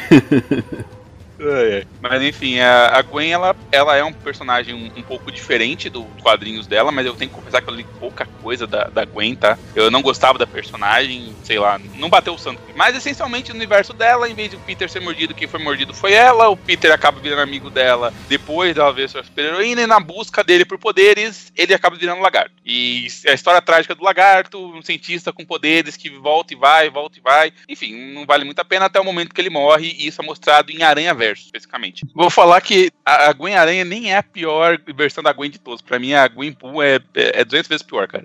É sério, eu não entendo porque existe uma Gwen Pool. É sério, eu não consigo imaginar porque alguém teve essa brilhante ideia, sabe? Eu- Dá vontade de bater no cara que pensou no negócio assim. Bater não, porque rendeu uma grana boa, né? Ah, mas por que, que tem Deadpool na capa que não vende? Bom, agora Até não. O, o não- Dead Dog teve, pô, o Dog Pool, sei lá como é que é o nome do cachorro Deadpool. O Lego Marvel Super Heroes 2, ela é uma das personagens que consegue quebrar vidros, né? Que tem habilidades sônicas, vamos dizer assim, é, é tocando bateria. Exato. Se, se ela- a bateria surge, assim, ela toca a bateria, ela quebra os vidros que precisa quebrar. Isso. Mas assim, essencialmente, ela é bem diferente de como ela tá nesse filme. Nesse filme, ela é uma pessoa bem mais, como é que eu posso falar? Mais madura, até essencialmente com o Miles, até porque tem mais experiência. Ela é uma pessoa menos propensa a, a fazer coisas impensadas. Ela é uma pessoa que entende melhor a situação. Ela, inclusive, também é filha de policial, como é o, o Miles, só que ela não tem grandes problemas com isso, né? Diferente do Miles, que tem um pouco de vergonha, porque, né, vem de uma situação mais complicada. Ela não, ela é uma pessoa bem segura e bem correta, essencialmente, né? É, mas, assim, toda a função dela nesse filme meio que varia entre interesse romântico do Miles, que eu acho um absurdo, não vou questionar isso, né? E tentar fazer amizade, porque aparentemente ela não confia em ninguém desde que o Peter morreu, né? É, E aí volta aquela situação que eu falei, o Miles, ele é o personagem com muito mais inteligência emocional, capacidade de entender as pessoas do que todos os aranhas reunidos. Inclusive ela fala textualmente, eu nunca mais tive amigos desde a morte do meu melhor amigo, que é um Peter Parker, né? Mas, É, o, o arco, o arco dela é esse, né? Ela tem que aprender a voltar a confiar nas pessoas. Não, não confiar, né? Mas a se abrir, né? Porque ela não, ela não quer ter mais amigo pra não perder ninguém, né? É, e também dá a impressão que ela basicamente se focou em ser a Mulher-Aranha no universo dela. O que, como eu não li, não vou dizer se é assim que acontece nas, nas HQs, tá? Não, não, não vou arriscar dizer. Mas dá a impressão que no filme ela faz parte da banda, mas é como se a vida dela fosse só isso. Ela é uma banda e é a Mulher-Aranha o tempo todo. Basicamente isso, né? É, bom, é, além desse de- do, do Peter. Parker da Gwen Stacy, nós temos então temos um momento que eles se encontram né, lá naquela Alchemax, né, quando eles fogem lá, com, tentam fugir com o computador do, da doutora lá. E. O que foi? Não, eu lembrei do, do- dessa parte da Alchemax, é muito maneira, né, cara? o É, Peter, Parker fala, não, eu de vou, invasão do Peter é sensacional, cara. eu vou, eu vou distrair ela. E aí ele aparece com o Homem-Aranha pra ela e fala, e aí, beleza? Pá. É, eu sou de outro universo. É, como assim? Ah, legal, pá. E aí o Miles tentando roubar o computador, ele, olha, você não precisa levar o monitor, não. Aliás, eu achei aquela. a- a- a- aquela é, uma- assim, geralmente desses filmes que tem super vilão, com super cientistas e super laboratórios, geralmente os cientistas meio que ou eles são forçados a trabalharem lá, ou eles não sabem o que, que eles estão fazendo, eles ficam compa- compartimentaliza tudo, aí ninguém sabe que tá fazendo uma grande super arma pra um super vilão. Mas não, ali todo mundo é mal mesmo. Ah, o Homem-Aranha! Todo mundo sabe, puxa um trabucão lá pra poder soltar tiro laser em cima do Homem-Aranha. Ah, e, e, tipo assim, é aquelas armas, tipo assim, que são aquelas automontáveis, né? Que tipo assim, você tira um cubinho, ela vira um rifle gigantesco. Né? Porque do nada, cara, surge 50 mil rifles. Os caras estão almoçando. As catinhas É. do jalé com um, negocinho, montam um rifle gigante, vamos matar o Homem-Aranha. Inclusive, eu até achei que em algum momento eles iam estourar aquele computador numa árvore, que um ia passar de um lado e um ia passar do outro com a árvore no meio. Cara, o teu Eu achei que achei que isso ia acontecer, acontecer, cara. Eu tava vendo aquela cena chegar. Depois da sequência, né, eles vão ter que achar um lugar pra onde ir e eles vão pra casa da tia May. Só que eles chegam lá, cara. Ah, tia May, vocês, são. Já sei o que, que é. Você é um Homem-Aranha de outro universo, o que é? Já, já sei de tudo, já sei de tudo. E leva eles pro. pro Covil, pro, pro, pra Aranha Caverna, vamos chamar assim. Ah, interessante que nesse universo o Homem-Aranha, ele, é- ele. A tia May tava envolvida no rolê, né? Ah, nesse universo, não só a tia May sabia, né, que é uma feita fundamental e ajudava, mas é, também ela viveu mais do que no outro, né? E o Peter, a primeira coisa que fala com ela é bolar tia e tal, como se, fazia, como se fizesse muito tempo. E no flashback dele falou que ela já tinha morrido, né? Então, tipo, talvez envolver a tia May tivesse garantido que ela visse mais do que esconder tudo dela. Vai saber, né? É bom, como considerando que esse Homem-Aranha é bem mais velho que o Homem-Aranha dessa tia May, né? Ele não sabe se ela viveu realmente mais que a outra. A gente não sabe nem se ela morreu por causa de alguma cagada que ele fez ou não, né? A gente não Ou não morreu de mas tem velho, talvez, né? Ah, É, por causa da velha. É, a tia May já tem 70 anos, né, velho? Se bem que a tia May do, do Homem-Aranha do filme novo tem 50 e tá bem chuta, né? É, Então- sabe como é que é, né? O Dítico, ele desenhava como referência a tia dele, e ele tinha quase 40 quando criou a tia May, né? Então, imagine. Exato. Mas assim, é, é- e ela leva ele lá pra aquela aranha caverna e apresenta os- as outras aranhas que apareceram lá falando com ele, né? Falando com ela especificamente. E vou falar que eu, eu, eu, eu gostei muito da piada do, do Peter Parker. Não, eu também tenho um negócio desse na minha casa. Só que o meu é mais arrumadinho, tem um sofá aqui, pô, tô com pena desse cara, não tem um sofá pra descansar? Não, não, não. Tem um sofá-cama. É, exato. Pô, tô com pena dele, cara. É muito bom, né? Que aí somos apresentados, então, aos personagens que a gente já mencionou, né? Que é o, o Homem-Aranha Noir, que tá- acho que é, é Peter Parker mesmo, ele tem um, um nome Peter- diferenciado. Peter Parker mesmo. Só que ele não É, tem o Peter Benjamin no meio. Ele é só É Peter, Parker. Peter, é Peter Parker, é, o tio dele é que tem um nome um pouco diferente, não é só Ben. Não, É, o tio dele é Benjamin. Benjamin, né? Tem o a, a anime, né? A, a do do 3099, né? E É. tem o, o cartoon que é o, Peter Parker. Presunto Aranha, o Peter Parker. Isso. Que é justamente, né, como eu falei, né? A apresentação dos três acontece simultânea ali. Vira as páginas, de- a tela divide em três, vira três páginas de, de, de HQs e contam três recapitulações rapidinhas diferentes. Tá, e, cara, quando aparece o Homem-Aranha no ar, é, a, gente, a gente comentou isso em off, né? Mas é importante comentar no episódio que, que tem a piada maravilhosa do vento, né, cara? Primeira piada do, do ele tá em preto e branco. Por que, que ele tá em preto e branco? E depois alguém fala assim: ah, mas como é que tá ventando aqui embaixo? A gente tá num porão. É o, é o próprio Peter que pergunta isso, porque o sobretudo do Homem-Aranha no ar, ele tá. Ele tá Tremulando. fazendo pose. É, tremulando. Bom, das HQs, Homem-Aranha no ar foi um dos títulos que a Marvel fez de vários, vários no ar, que só teve acho que um ou dois que teve continuação. Um é o próprio Homem-Aranha, que teve continuação do Homem-Aranha no ar, e o outro é o X-Men, se não me engano, assim, mas salvo engano. Basicamente, ele é um Homem-Aranha de 1930 e tantos, 33, 34 mais ou menos. No, ele é, é um detetive, não é o Homem-Aranha, e ele não tem os poderes de disparateia que aparece nesse filme tendo, tá? Aquele Homem-Aranha, ele tem. Ele pode andar na parede e tal, ele usa pistola, inclusive, porque é um mundo mais violento. E o sentido aranha dele, que é meio diferente. Ele vira um detetive porque o sentido aranha dele funciona tão bem que ele é meio capaz de voltar um pouquinho no tempo pra ver como foi uma cena de um crime. É como se ele conseguisse fazer um flashback. Sabe aquela cena de flashback de CSI? Ele consegue fazer isso. É, é basicamente a diferença desse personagem, tá bom? É, ele aparece em pouquíssimas histórias e ele é muito legal. E é por causa dele que tem um jogo Shattered Dimensions, que eu acho que é um dos melhores jogos do PlayStation já feitos, tá? É, o outro Homem-Aranha que aparece, o Peter Porker, ele aparece em uma outra série, no qual todo mundo é animal. E a origem que ele conta que ele é uma aranha que vira porco é, é isso mesmo. E ele é um mundo todo zoado, embora aqui tenha sido adaptado para virar um cartoon. Nas edições realmente dele, ele não é um cartoon, ele não sabe que ele é um cartoon, ele é só no mundo em que existem animais falantes. E é basicamente isso, tá?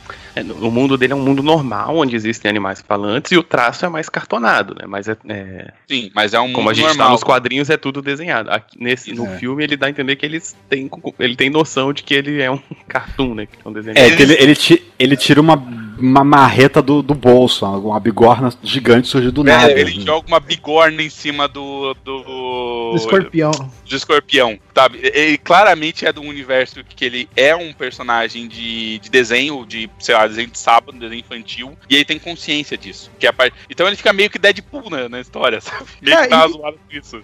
Ô, Miane, você tá me, vocês estão me vendo dublado, né? Você não, você não, não teve a impressão que o dublador tava imitando o Gaguinho, cara? Imitando, Tá, não, ele fala textualmente que ele tá imitando o, o, o outro. é, Na hora de ir embora, que ele fala, e, e por hoje é só, pessoal. Ei, isso aí é de outro desenho. A gente pode fazer isso? Inclusive, em inglês ele pergunta se realmente pode fazer isso.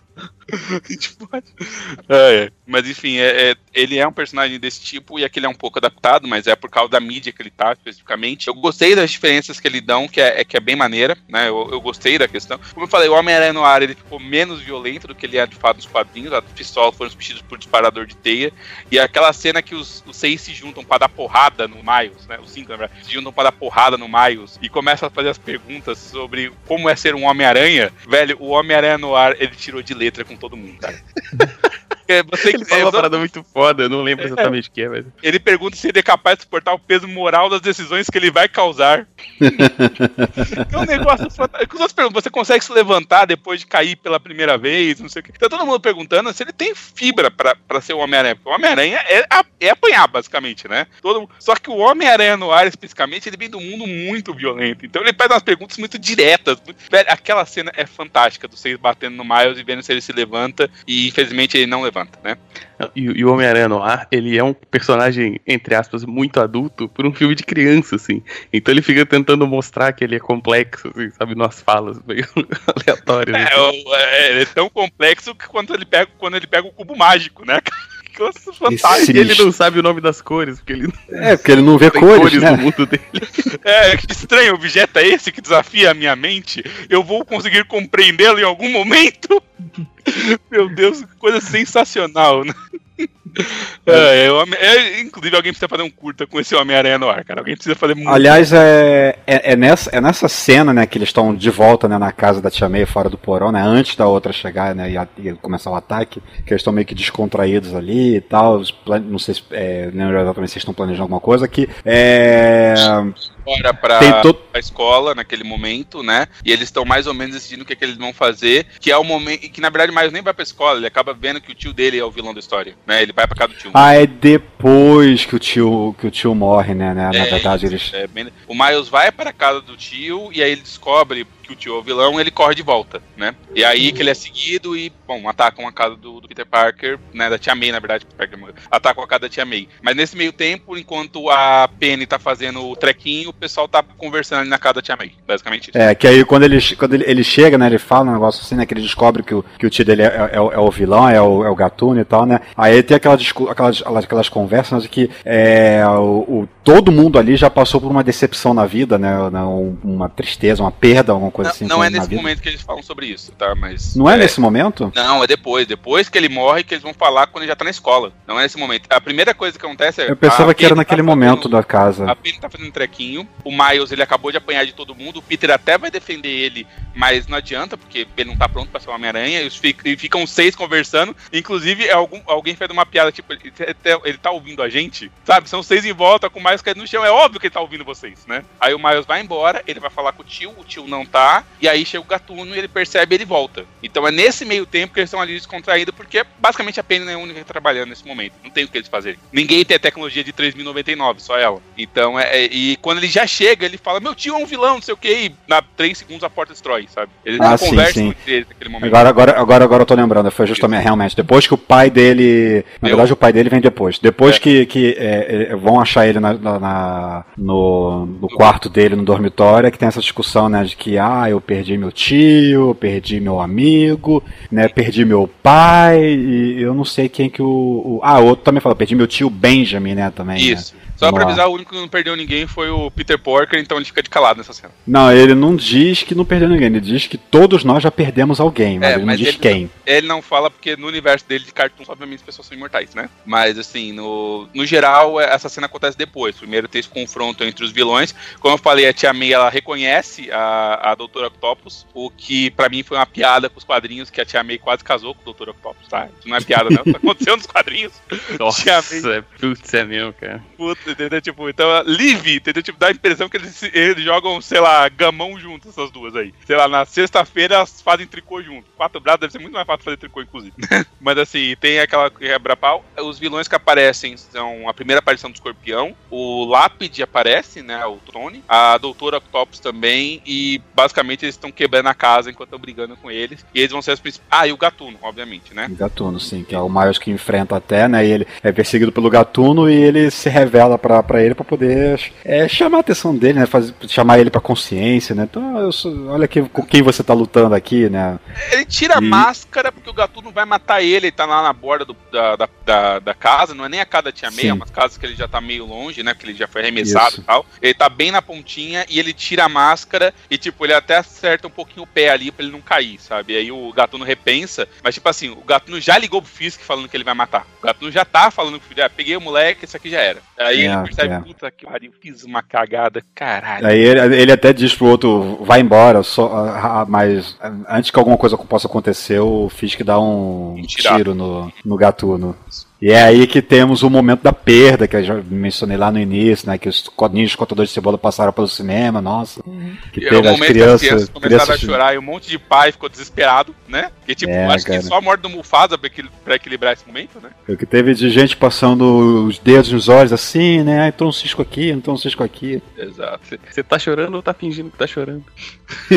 Um momento até muito interessante, porque o Gatuno ele não passa a lição de moral que o tio Ben passou. Que grandes poderes vêm grandes responsabilidades. Ele faz um, um discurso diferente, falando sobre, ó, você é o melhor de nós, e, e eu acredito em você, e eu queria que você me visse de uma maneira melhor.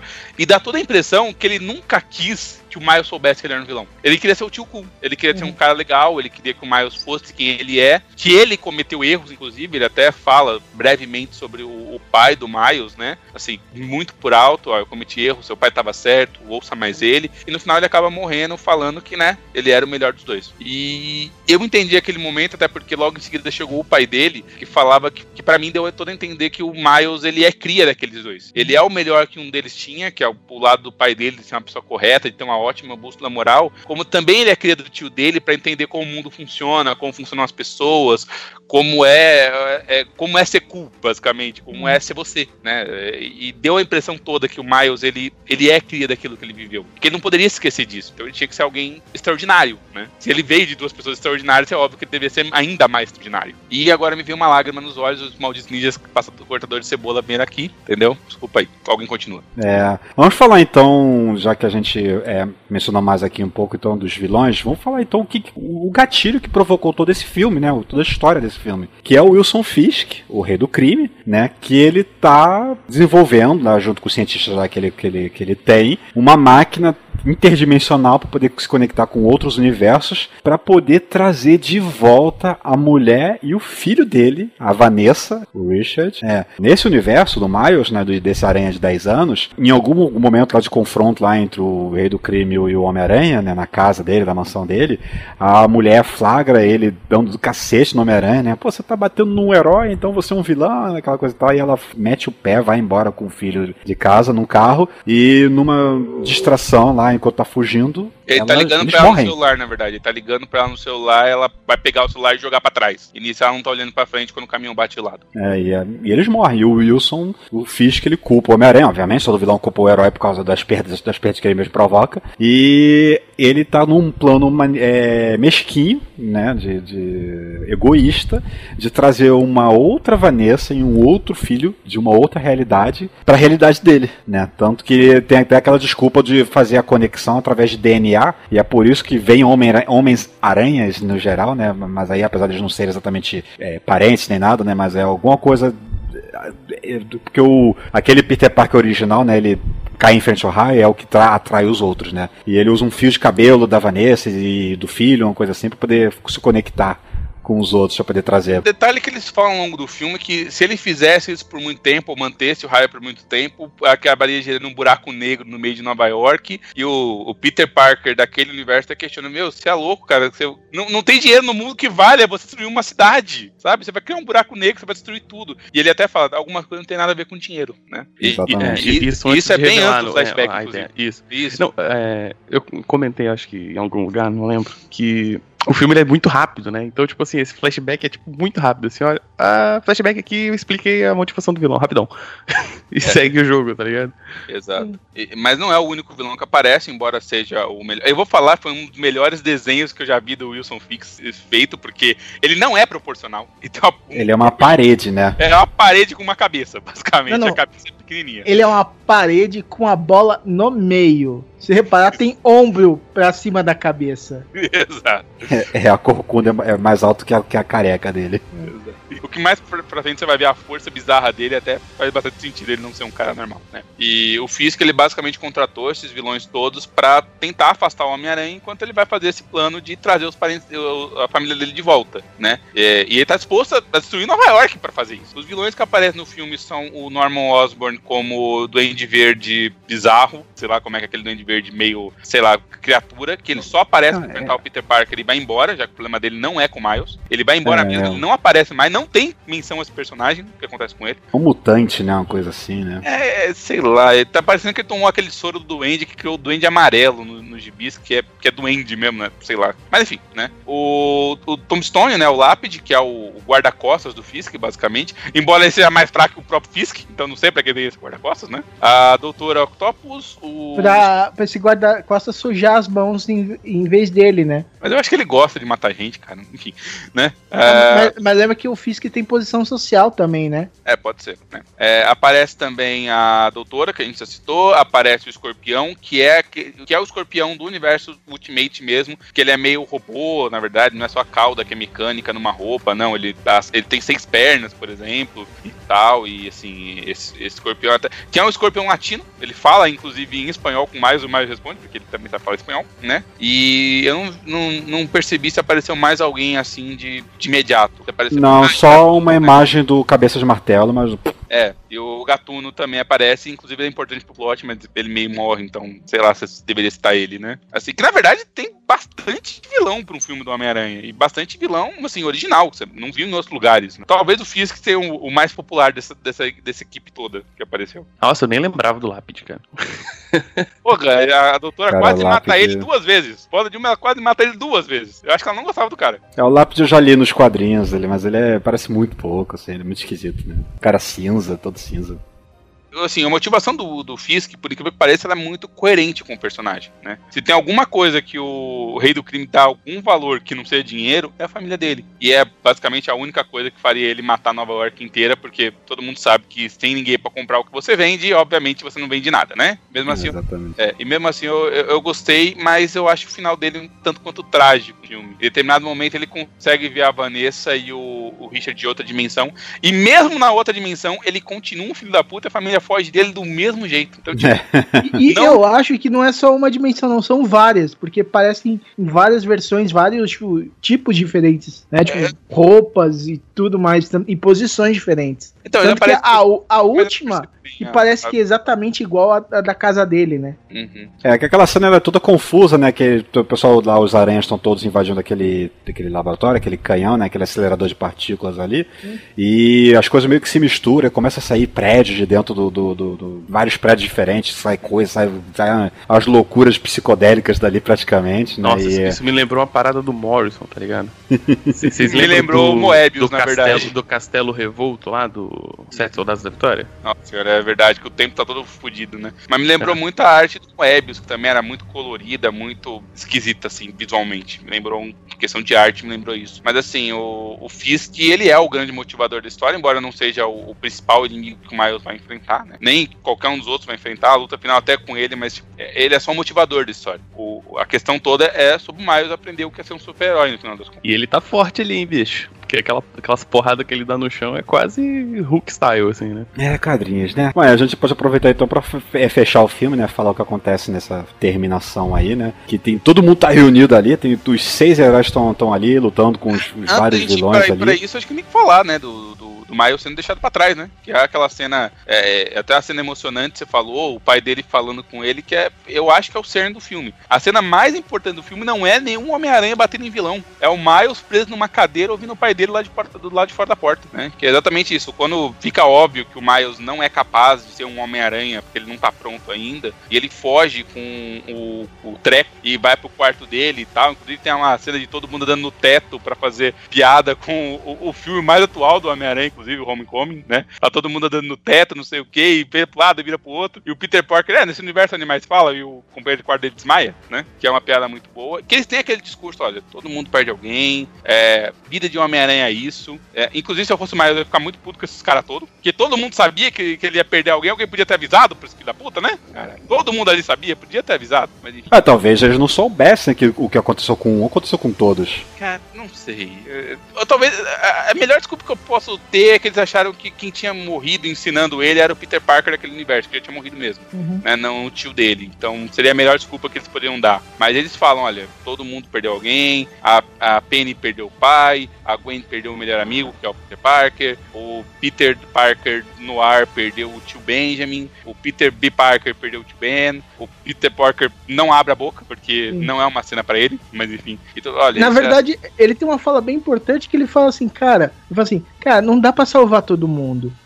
Que é meio estranho, sendo dele do universo que é, né? Mas ok, Hum. né? Não, vou, não vou citar isso. No final eles acabam prendendo o Miles na, na cadeira, né? Levam o treco dele e tem até aquela cena que eu citei antes, que o Peter Parker ele fala, olha, a gente conversou entre a gente quem é que ia ficar e ficou eu. Ah, eles que te pediram? Não, eu tomei essa decisão. né? Então, tipo, ele iria morrer naquele universo pra dar pro Miles uma chance de ganhar alguma experiência como um Homem-Aranha, né? E aí chega o pai dele e fala, ó, tio te morreu, não sei o que, tal. Ele fala através da porta mesmo, que o Miles tá amarrado. Eu, eu eu me pergunto se esse cara não tivesse abri- aberto aquela porta, co- como é que ia ser o filme? Mas obviamente isso não acontece, né?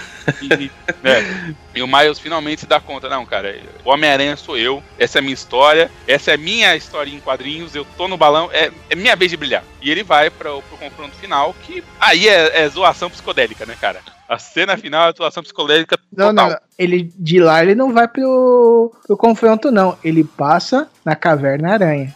E fala com a tia May que dá pra ele os disparadores de teia e o uniforme novo. Aliás, aquele monte de uniformes do Homem-Aranha foi muito legal. É muito legal ver o uniforme preto, ver outros. Ai, o Caraca. lance da capa.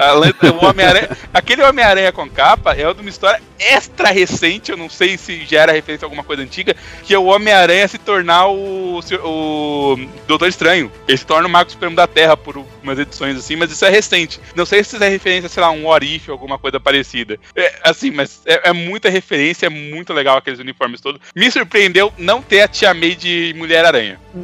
Não, não, e, o, e ele nem pega o uniforme preto, né? Ele pega o uniforme vermelho e picha ele, né? Exato. Pô, achei, eu Tipo achei isso muito legal, cara. Que conseguiu Sim. botar o elemento da personalidade dele, que é o bicho, Sim. né? O grafite. Grafite, grafite. Uhum. Ah, mas ele manda uns pichos também. Ele manda uns pichos também. Ah, mano, a- aquela a, a aranha do. Que é, que é a aranha dele é totalmente picho, velho. Sim, é desenhado na, na base do spray. Inclusive, no Sim. final, ele até mostra qual é a ordem de, de desenho que você precisa fazer pra fazer aquela aranha. Porque ele mostra até onde a tinta entra e sai pra fazer os borrados da, da tinta. É, no- no- na cena final, do, nos créditos subindo, ele mostra como desenhar aquela aranha. Parece nos créditos finais, é bem legal. Que é contando a história dele, né? Tipo, em quadrinhos, finalmente. Que agora sim ele é um Homem-Aranha. Então ele pode fazer esse recurso. Mas enfim, e acaba. E enquanto isso, os Homens-Aranhas têm uma cena muito engraçada com eles no jantar do Fisk, né? Que por sorte o Fisk tá fazendo uma homenagem ao, ao Homem-Aranha, então todos os garçons estão vestidos de Homem-Aranha, cara. Aquela Nossa, cena do isso é muito escroto, mas é muito bom, velho. o Peter falando com a Mary Jane que ele tá decepcionado, que ele tá decepcionado com ele por não ter conseguido trazer os, pão, os pãezinhos. Na verdade, ele fala um monte de coisa que não- fica ambíguo porque ela fala dos pãozinhos. Ele fala, ah, desculpa, te decepcionei, mas eu vou fazer melhor. Sei que lá e ela tá Se eu pensando em tivesse uma pãozinhos. puta chance, nunca teria acontecido. Cara, é sensacional, velho. Aí no final ele emenda os seus pãezinhos.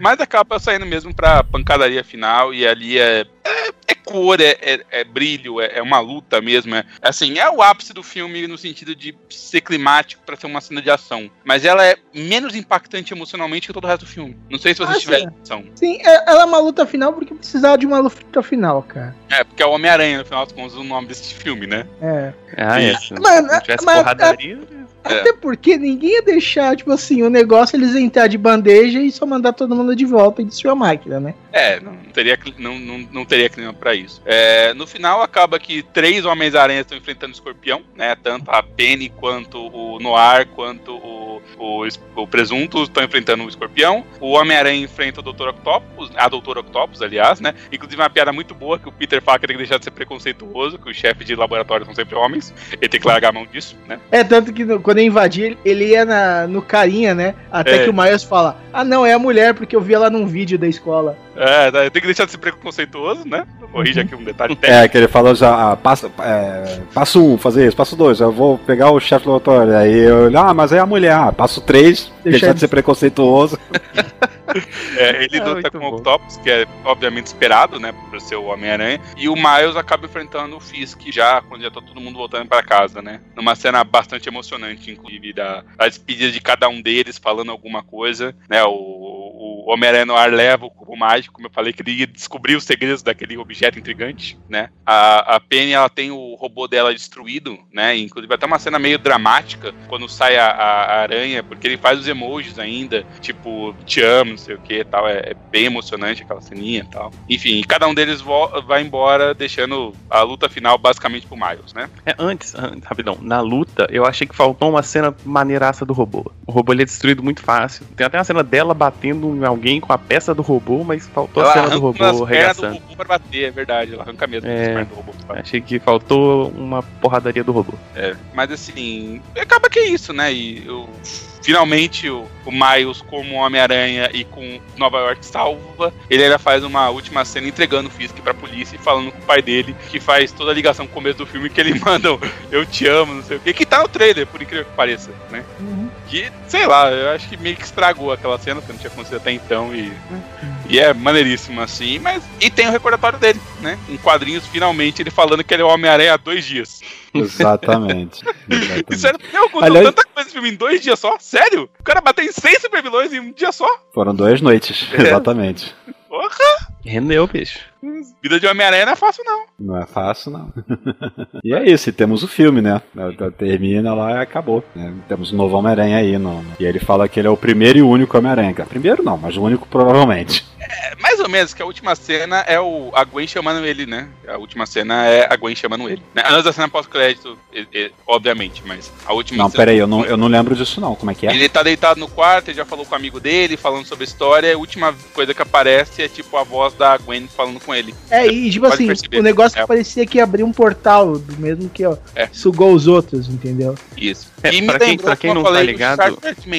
Nessa, nessa hora acho que eu, eu, eu pisquei, porque eu, eu não percebi. É, é, é segundo, não, só pra lembrar, pra quem, não, pra quem não tá ligado, nos gibis, a, a Gwen é a personagem mais ligada a essa coisa de ficar transitando entre as dimensões, assim. Então, ok, teve Aranha Verso, foi aquela mega saga gigante toda. Depois, a, sempre tem alguma historinha de alguém lá do universo da Gwen tá fazendo uma máquina de abrir portais, né? E aí tem várias historinhas dela, deles dois só, né? Do, do Miles com a Gwen. Inclusive, eles se dão uns peguinhos de vez em quando. E só pra lembrar as pessoas, não é novidade no Homem-Aranha ter viagem dimensional. O desenho do Homem-Aranha de 90 já tinha um arco inteiro com a Madame Teia falando sobre diversos Homens-Aranha, que até aparece o Ben Reilly e tal, aparece o Aranha Humana, aparece outros personagens. Não é novidade no Homem-Aranha ter várias dimensões de Homem-Aranha. O Aranha Verso é só o título provavelmente mais lembrado, porque ele é o mais atual, basicamente. Né? Não, e porque é a grande mega saga, né? Tipo, se é, você tem uma história com três, quatro Aranha Verso, pô, tem sei lá quantos. Aranha Verso aparece até o Homem-Aranha japonês, porra. Parece o Homem-Aranha japonês. Respeite Supai Com Leopardon e tudo. Supai da Man com seu robô grande gigante. Supai da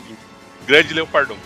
Mas enfim, é, ac- acontece que ela aparece por um, um breve segundo. E, aí que eu falei, pra quem já jogou videogame, tem uma saga do Homem-Aranha no videogame que pode jogar em qualquer coisa, porque foi feito pra tudo, né? Mas o melhor a versão dele é o do PlayStation, embora eu tenha jogado também do GBA e não tenha achado ruim, que é o Shattered Dimension, que é exatamente uma história com quatro Homens-Aranhas em três dimensões. E os Homens-Aranhas escolhidos são o Noir, que é o que dá a trama da história, o 2099, o Homem-Aranha convencional e o Homem-Aranha que eu não sei se ele tem outro nome, tá? Que é o Capitão Universo, basicamente.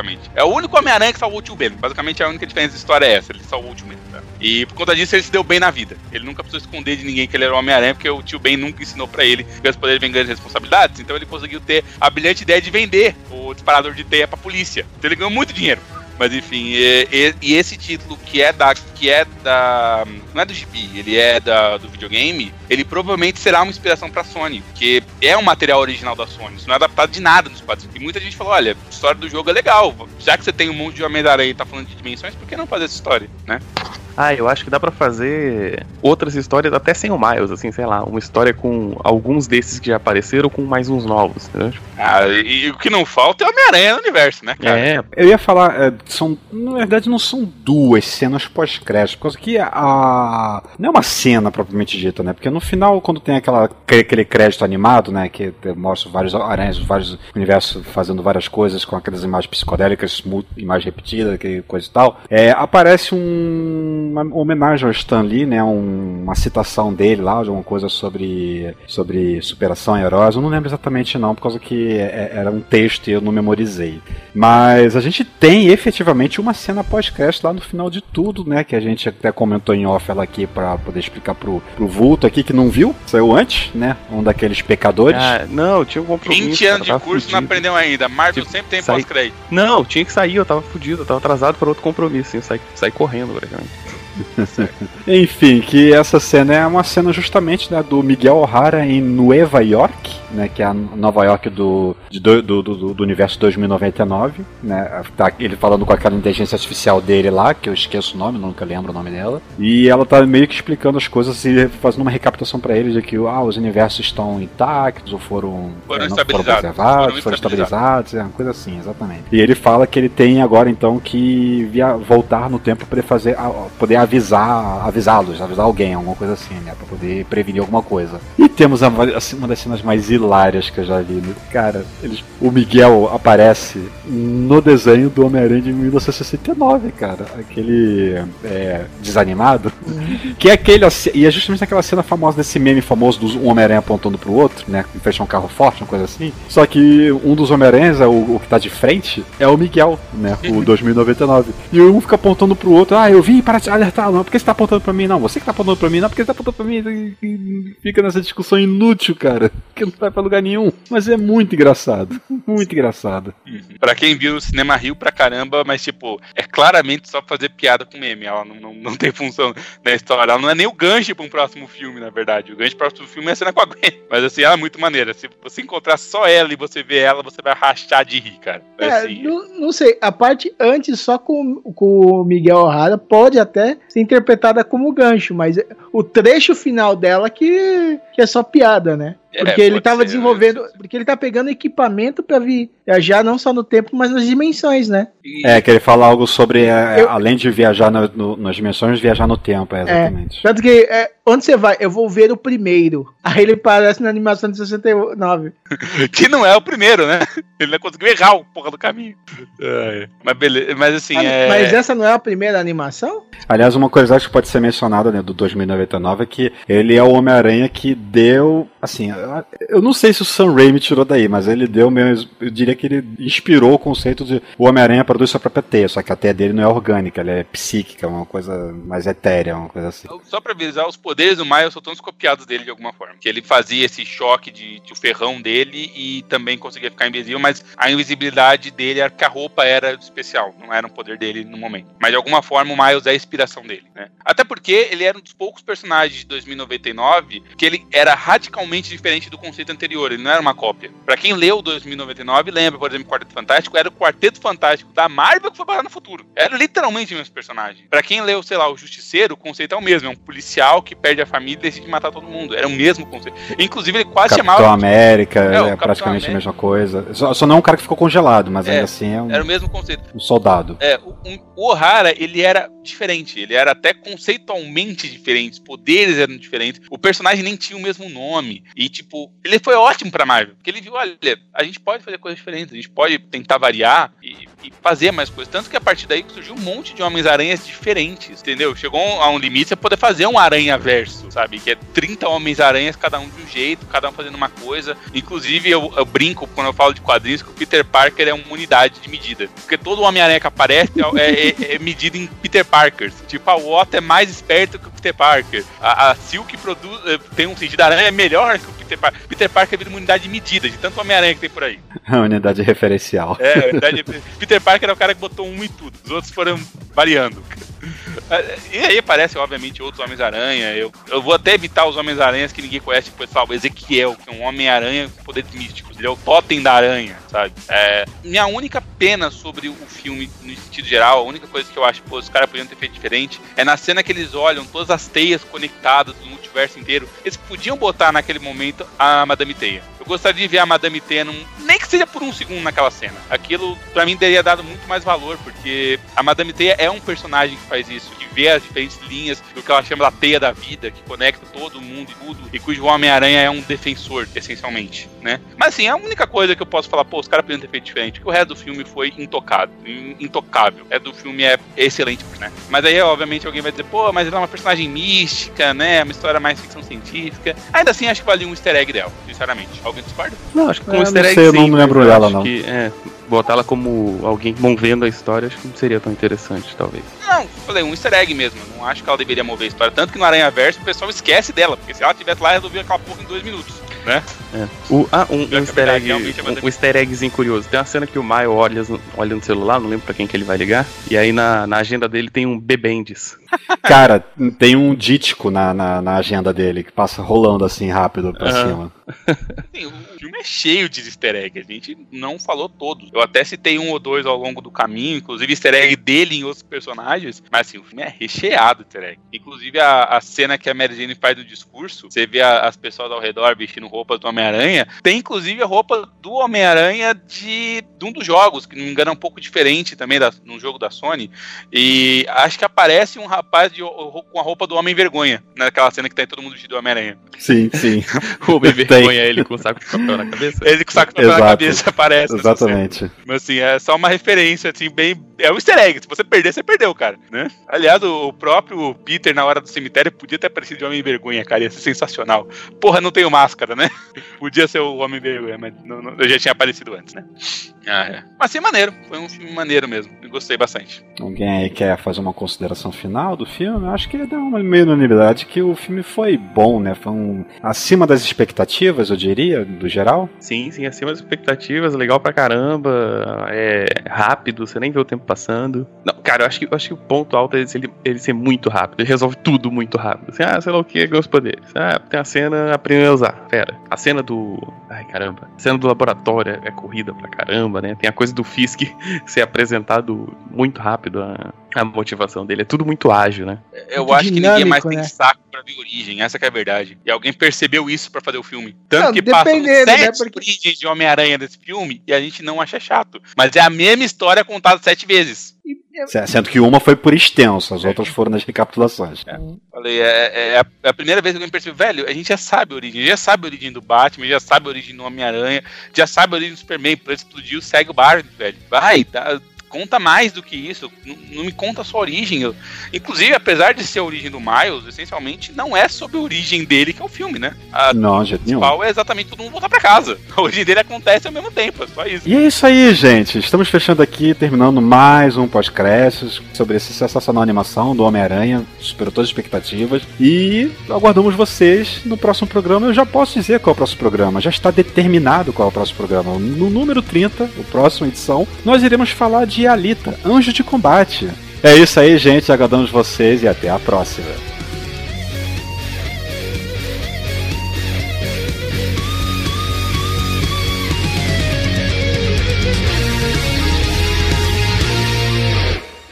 Esta é uma produção da Combo. Confira todo o conteúdo do amanhã em nosso site comboconteúdo.com.